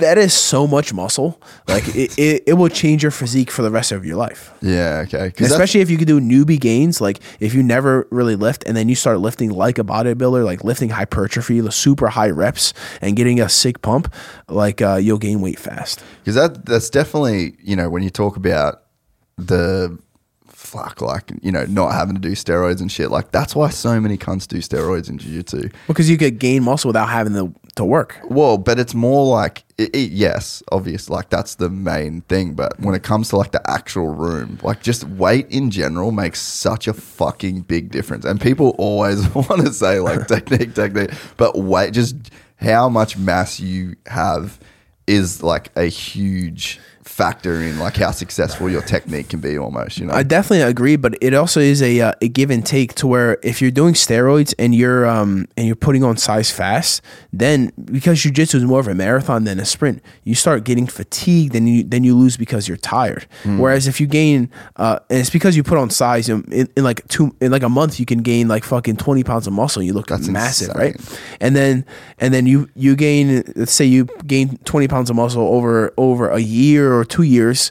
Um, and then now everything has has gained in order. Your heart's grown, your lungs have grown, your cardiovascular system has everything has gained. it's like uh, adapted with it Exactly, exactly. And so, as opposed to just your muscles inflate, and then your your cardiovascular system is this is built for somebody that's thirty pounds less. It's like it's a shock to your body. You're getting fatigued much much faster. Uh, and then there's obviously other stuff you can do. Like some people do like um, what's the what's the Lance Armstrong uh drug um, EPO. EPO like that's Yeah, like a fuck that. that's a, like a cardio thing that could also kill you pretty pretty fast. I've heard pretty quick, right? Yeah. so you know, it's a it's a balancing act. Uh, I urge you, I urge especially the younger guys, um, just maximize your physique. Right? Eat eat your body weight in protein. Lift like hypertrophy. Lift super high reps. Get a pump. Uh, train arms and enjoy the process. train arms Yeah. The process oh, I fucking love that so what's the we got ADCC's what month in 2024 August. fuck i'm so excited It's gonna be great. what date is it I think it's like the twenty fourth or one of the last weekends in uh, in August. i'm gonna be fucking back ready Sick. oh, i'm so excited what's the roadmap look like for you Uh, submit everybody. no like before august Oh, okay. we'll get to that too. Uh, I'm sure I'll have a bunch of matches uh, pre ADCC. Um, but yeah, I'm just like like you know continue to work on, on the things that I'm uh, I'm not best at. I have a few more. Uh, I have a bunch of different stuff like passing guard that I'll be uh, I'll be implementing by that time. I'm still still working on um, tying together like loose and tight passing and pr- and you pass pressure camping. loose passing this this weekend Yep, exactly. Previously known as only the Roddy Locker, I uh, I was able to you know use some uh, some high step passing and and force different positions, pass guard multiple times, and uh, yeah, I'm just you know sh- showing a more uh, dynamic style of jiu-jitsu. And uh, this come ADCC, I'll be working on uh, lots of leg locks and and uh, just things that I, I know I need to work on. And um, you know when time comes, I'm I'm on it, bro. I'll be ready. Do you think you you won't get to fight gordon before that you don't think there's not a world in which he does that he does he doesn't want to compete against me. Uh, period. Uh, but so I guess I'll see him at ADCC if I don't see him before that. How have you? How do you feel about the matches with him? Like, and you've trained together. I- Is it hard to compete against a dude you've trained against so much? Well, I mean, hard in the sense that you know each other's game plan, you know what Yeah. each other are gonna do. But like you know, the first um the first time we competed against each other uh, was Was in- that ADCC? Was the first time? Yeah, at first, yeah, ADCC. He uh, he heel he heel hooked me, and then we had another competition like three, uh, maybe like two months later, and uh, I ended up breaking his foot in a toe hold and um, forced him to tap out at the end of the match when I had a fully locked up rear naked choke uh, as the time's running out, and uh, you know I think that just uh, that broke him mentally right? Immediately after that match he retired for like a year plus. He turned down all his matches that he had previously signed. He lost about 40 pounds of muscle. He went through a deep depression. Um, and uh, and it was beautiful to see that I, that me caused all this destruction in his life it was absolutely amazing It's it's hectic the friendship to enemy ship that has taken He- place, or always- you just never were friends. He's always been my enemy. I tried. I tried to. First of all, training with him, I always knew that we were going to be uh, uh, competitors against each other. You know what I mean? Um, so I treated our training sessions as as so. I would do certain things um, to to not give him give him the real feel, um, and then. Uh, and then I would go out of my way to try to be friendly, like you know, go hang out with him, like outside of uh, the gym and whatnot. And he just like he's just like stuck. He would just stare at his phone the whole time, like trying to avoid outside world. And it's it's um, you know, he, he kind of hates himself a little bit, and uh, you know I, I know why, uh, but uh, it's just funny to see that man. Is it what was it like to go from? Because you, I guess, okay, maybe you weren't friends, but you were like teammates and you're Mm-hmm. around all the time. Like, what is it like to then just get an open license to just fucking hate him as much as you want with without consequences? Yeah, I mean, honestly, it doesn't make any difference to me. Um, for him, he likes he likes posting on social media stuff. So he like uh, you know, um, he. I remember one time I had a uh, when was this? I had like a. I think after our, our oh no he accused me right after our match of he accused me of, of doing steroids right and That's okay. Yeah, yeah. he accused me of doing steroids which I, I've, I've never done and he accused me of greasing which I've also never uh, never done which doesn't make any sense because why would I do one and not the other you know what I mean but uh, a- anyway um so he accused me of uh, being on steroids and then I go on Mark Bell's podcast of, That was the best six months of jiu-jitsu shit talk of all time, Yeah. by the way. It was so fun. Yeah. So I go on Mark Bell's uh, Power Project podcast, and um, they asked me about like why Gordon's uh, So good. so good. I was like, bro, honestly, it's because he uses and abuses steroids, uh, which isn't like isn't a big deal. He he said it publicly multiple times that he uses steroids, so he like freaked out that I that I said that, and then he posted something like like seventy or eighty stories all about me, how I how I suck or whatever. Um, he's just having like a mental breakdown online and uh, you know, all I did was just post this one reel uh, on on the that was uh, taken on the Mark Bell podcast, and uh, yeah, I don't really like uh, I don't spend too much time on social media. I'm more of like I'll post and I and Post I'll, and ghost. post and ghost. Yeah, I post and I roll I roll out of there. Uh, but he he likes to he likes to talk and he lives his life on, on social media, which is which is um you know because he wants to escape his reality because his reality is fucking gnarly, um in in the worst way possible. um, but uh, but yeah, I just I just live life, have a great life. Um, I continue to just train and get better, focus on myself. Whereas him, he's kind of like you know focused on focused on me, which is good. Dude, that whole thing just triggered like the fucking sickest rivalry kind of deal. Because so then for people listening, you've got to go back and just dive back in the archives and kind of watch some of the content that came because it went like mainstream, really. Yeah. Like when so basically he's accusing you of steroids, you're saying you're natty. He then says that he'll pay for like a gnarly drug test protocol Yeah. for you to do. And you're like, sweet, I'm Yeah. fucking down with that. So then he gets Derek from More Plates, More Dates, who's like one of the fucking biggest G's on the on the internet. And then his fucking video, like breaking down your blood test is the fucking funniest shit of all time. Because he's like, he's like, well, but I'm paraphrasing your whole video, but it's like, okay. So it doesn't look like he's on steroids. Doesn't look like he's done steroids. But holy fuck, this man has gnarly cholesterol. What does he eat? What is his fucking diet? This is insane. I need to fucking talk to him. Yeah, so I have naturally high tests, but also nat- like high cholesterol. Um, so back to the bodybuilding stuff, right? So not only was I lifting, eating like a bodybuilder, I was I was convinced that if I didn't eat my body weight in protein, that I was going to shrink. Shrink. Yeah, I was, dude, because I would see, I'd see lifters like they co- go do like a bodybuilding show, they come back like fucking skinny. I'm like, what happened? This can't be real. So I was convinced that that was like everybody. So, um, so you know, I was eating, no lie, I was eating like a, a few pounds of red meat a day, every single day for like seven or eight years, and um. Derek was like, "Yo, like you, you gotta stop, dude. Like your cholesterol is crazy." So, um, yeah, we came to the conclusion that uh, um, I'm natural, lifetime natural athlete, but uh, also have high cholesterol. So, thank you, Derek. Now I changed my diet up. You know, I only eat like like two meals a day, really, and it's usually chicken and rice, or I have like a clean steak and rice and veggies, and um, I actually, I'm actually going to get my blood work done as soon as I get back to Austin, um, by Merrick Health, which is Derek's company uh, Oh, as sick. well. Yeah, so I'll get that done again because it's been a few, quite a few months uh, since I've, uh, since that video dropped, and immediately I changed my diet. I was like, all right, I'm gonna fucking switch this up, um, and uh, and yeah, we'll see how the blood work goes. So you know, fingers crossed. it's got, dude. I've changed my diet so much. It's got to make a huge difference because I was not only eating like pounds and pounds of steak every day, but I was also not eating like any vegetables. Like, I was just like like rice, potato, and pounds of meat.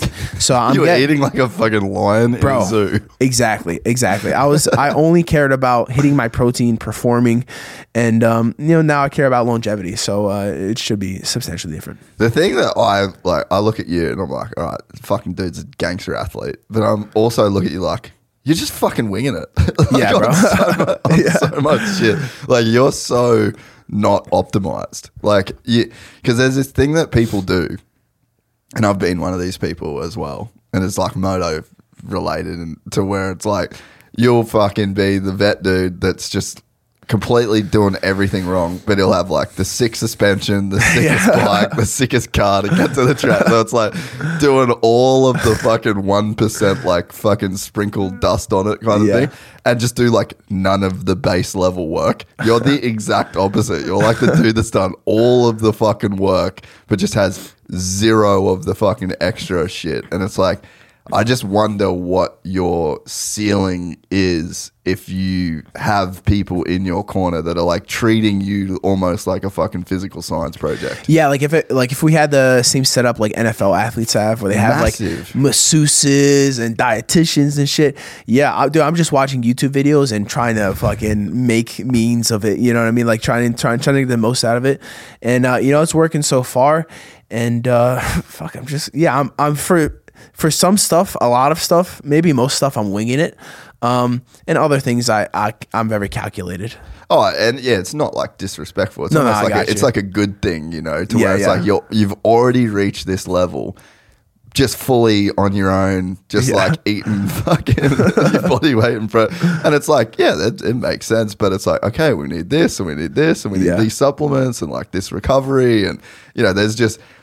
It, it's cool to be in the position that you're in to where it's like you're doing so fucking well and there's still so much more that you could achieve. And it's like I was had the same conversation with the Deegans, you know, like Yeah. they're just they're fucking winging it too in a way. And it's like Yeah. that kid is so amazing and so insanely good. And he doesn't have a nutritionist. He doesn't have like there's just all this stuff. Like LeBron James spends what a million or two million dollars a year just Yeah. on his like body. Imagine what the fuck would happen if you Yeah, I know. Imagine if someone gave you a two million dollar body budget. Yep, yep. I'd spend this so I have to have to pay taxes on it. I'd get rid of it. That's real. yeah. No, it's fucking. It is cool though to to see like the level that you that you got to, you know, and it, that whole video with Derek and the whole. I mean, I think it blew Jiu Jitsu up even bigger than it was, which is fucking, which is cool. But then, yeah, it was just like the. The amount of shit you weren't doing right, like the, the knowledge he was able to get, I was like, "This Yeah. is this a he's not on steroids, and b he's fucking doing so much shit wrong." It's like, Yeah. I would feel that's like literally the all time fucking backfire for Yeah. what that whole saga was meant it made do. me better. Like I, dude, I sharpened up my diet. You told, you told me I'm healthier. I'm performing just a, just as great as I always have, but now I have uh, you know, better blood work. I guess But not to mention that, bro, just the brand. it's the brand. Like yeah, the fucking Natty King. And then you Yep. got like the Liver King. Like, so it was right at the time where there was like the whole Liver King. And then you were like, I'm the fucking Natty King. Yep. And then like that dude goes, pops some steroids. Who fucking knew? yeah. Who would have thought, right? Wow, yeah. dude, crazy. But then, like, so all of that happened at the same time, and it just kind of like blew you up to be even bigger than what you were, you know? Yeah, def- definitely a blessing. You know, um, I don't know if he actually thought I was, if Gordon actually thought I was on steroids because I've always been like bigger and stronger than what him. I want. But like, but what I wonder is like you were around him a lot, yeah, so it's like I feel I like think that- steroids is hard to hide. Yeah, I if think you're that- with someone every day. I think that he, it's hard for him to cope that I have this phenomenal Gifts, body, yeah. this these gifts, and he has to inject himself with fucking tren to to acquire any kind of uh, f- physique. Yeah, uh, yeah, uh, to qu- acquire like a, a decent physique, and then even when he does all the steroids, he's as big as he as he possibly can be. I'm still ten pounds heavier than him. You know what I mean? Like at his at his biggest, he's like 225. I'm 230, 235, natural. Bigger biceps, better looking physique. Like when I get a pump, I I look. It's crazy. It's cra- I double in size with a pump, bro. The only difference is the guys that are on gear, they're always pumped up. Yeah. You know? That's fucking so funny. But I think before too, I was kind of talking about like the progression of the matches. Like the ADCC match, probably not your best match you've ever had. Mm-hmm. And then that three months later, there's like a pretty massive improvement to where like, yeah, you had that toe hole, which broke his foot, and then the choke at the end. So it's like that definitely has to give you a lot of confidence as well. The longer they wait, the better I'm gonna get. Every That's kind of true too. Every month that passes, bro, I improve. Think about it. These guys have plateaued. They've been training for 15 years. I'm only at year five. I'm going to continue to get better at a rapid rate. I still have so much to learn, and I'm already so much better than them. Fuck. Yeah. That's rough. Is that who's like? Is there anyone you're seeing that's like that's next in a way? Like who's the next? Uh, I don't know. I, re- I think my brother's gonna blow up uh really fast, really soon. Um, you know, he's he's at year like three uh, uh of training jiu-jitsu and he's he's phenomenal. He just has uh, a, a few different things to to work on to get him to like that next level. It's crazy the time. What what took him? I guess two years after you were training to want to do it. He was like in high school. Okay. Yeah, tra- he was. Like, he oh, was so he's just too young, basically. Yeah, he was like he was in high school doing like wrestling practice and stuff like that. And once once he saw me in my first ADCC, he was like he was like okay, I'm gonna I'm gonna do this. So mom was like, listen, just graduate high school and you and uh, you, you can go ahead and and chase it down. It's pretty sick too that you've been able to create a bit of a path for your brother. Yeah, for sure. We kind we've always like kind of uh, worked together, you know, like wrestling together. Um, or wrestling definitely brought us uh, closer, like you know, bonded us together. And then uh, you know, I created this this path uh, towards jujitsu. I gave him like the what kind of fundamentals I thought that would help him have success early on, and he listened really well. And uh, you know, he had good success. He, he won ADCC trials. Um, as like a blue belt. It was fucking crazy. Training like less than two years, he beat multiple black belts. Not and not only just black belts, but um, competitors. He had seven matches, seven submissions against the. And it was the biggest, the toughest ADCC trials that's ever been in the whole fucking world. And he absolutely went out there and, and dominated. So that shit was crazy. Yeah, that is fucking crazy. Did he? What what trials was that? West Coast trials. That was West Coast trials. 2019. No, West Coast trials, um, like uh, 2020, I believe. Okay, yeah. yeah. Did he go to ADCC last year? Yeah, Like, yeah. How did I? I missed all that. Yeah, he um he lost to Pedro uh, Marinho Oh, by he's a fucking beast. yeah by by like uh, a point, but like a second, a point and a second, right? So like he's like he's like uh the score's like uh 1-0 or some something close like that. And Jay's on top passing his guard and he has like his big toe like stuck in like uh half guard like three quarter half guard. And as he's passing time run, time runs out. Yeah. So very close match. Again Fuck, that's like, not against a really good dude. and against like a natty guy going against a fucking heavily uh, uh, enhanced uh, grown man. You know, Jay was like 20 years old. Pedro was, or Jay might even been 19 back then, and Pedro was like, you know, almost 30 years old with uh, with a lifetime of jujitsu and versus two years, which is fucking insane. So, um, you know, this coming year, it's gonna he's gonna do damage. Yeah, that is fucking crazy, dude. Eh? And how many guys is B Team going to have at ADCC? I think right now we have um we have about eight. Let me see. It's going to be um yeah, we might have about eight, eight or so uh, going to the ADCC World, especially after this coming East uh, West Coast trials. That's insane. When is the next West Coast trials? Is it? March. The end- Okay, End, of March in Yeah. uh, in Las Vegas. Yeah, sick. Yep. And so, will we see you at any Supercrosses this year? Trying to make that happen. Yes, dude. Let me know. I would love. I've always wanted to go to a Supercross. Um, closest thing I, I've I've got. I've done a couple X Games. Oh, sick. Um, so I've seen like the freestyle and, and, and stuff like that. Um, but yeah, I would love to go to a Supercross, my guy. Yeah, let me know. Let's link up at one. Yeah, so we'll either A1 or there's Arlington. How far is Arlington from Austin? Doesn't matter. I go.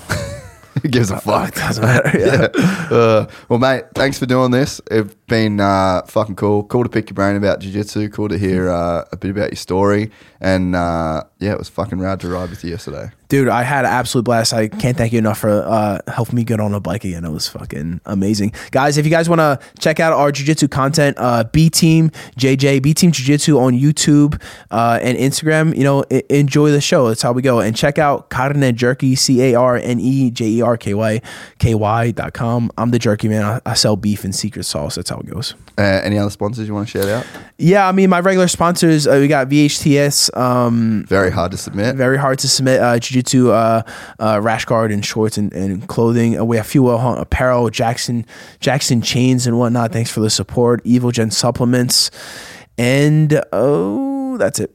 That's it. The Natty King, soon to be Yamaha. Soon to be Yamaha, uh, bro, uh, Yamaha Alpinestars just follow me on Instagram, so maybe we got a connection Dude, there. how sick would it be to rock up at ADCC with like a Yamaha logo, like Rodriguez 427 on the back? Is that 427? 247. 247. All day, every day. That would be fun. That's a dope fucking. Co- you should get VHTS to do like a moto type fucking. We should do that. We should. I'm we'll say collab. Yeah, okay, I'm, I'm down. We could we should try and make that happen. Let's do it. Fucking ideas. I love Yes, it. sir. and uh, I'm gonna try and go to B team at some point to just get fucking murdered uh, and post it. Let's do it.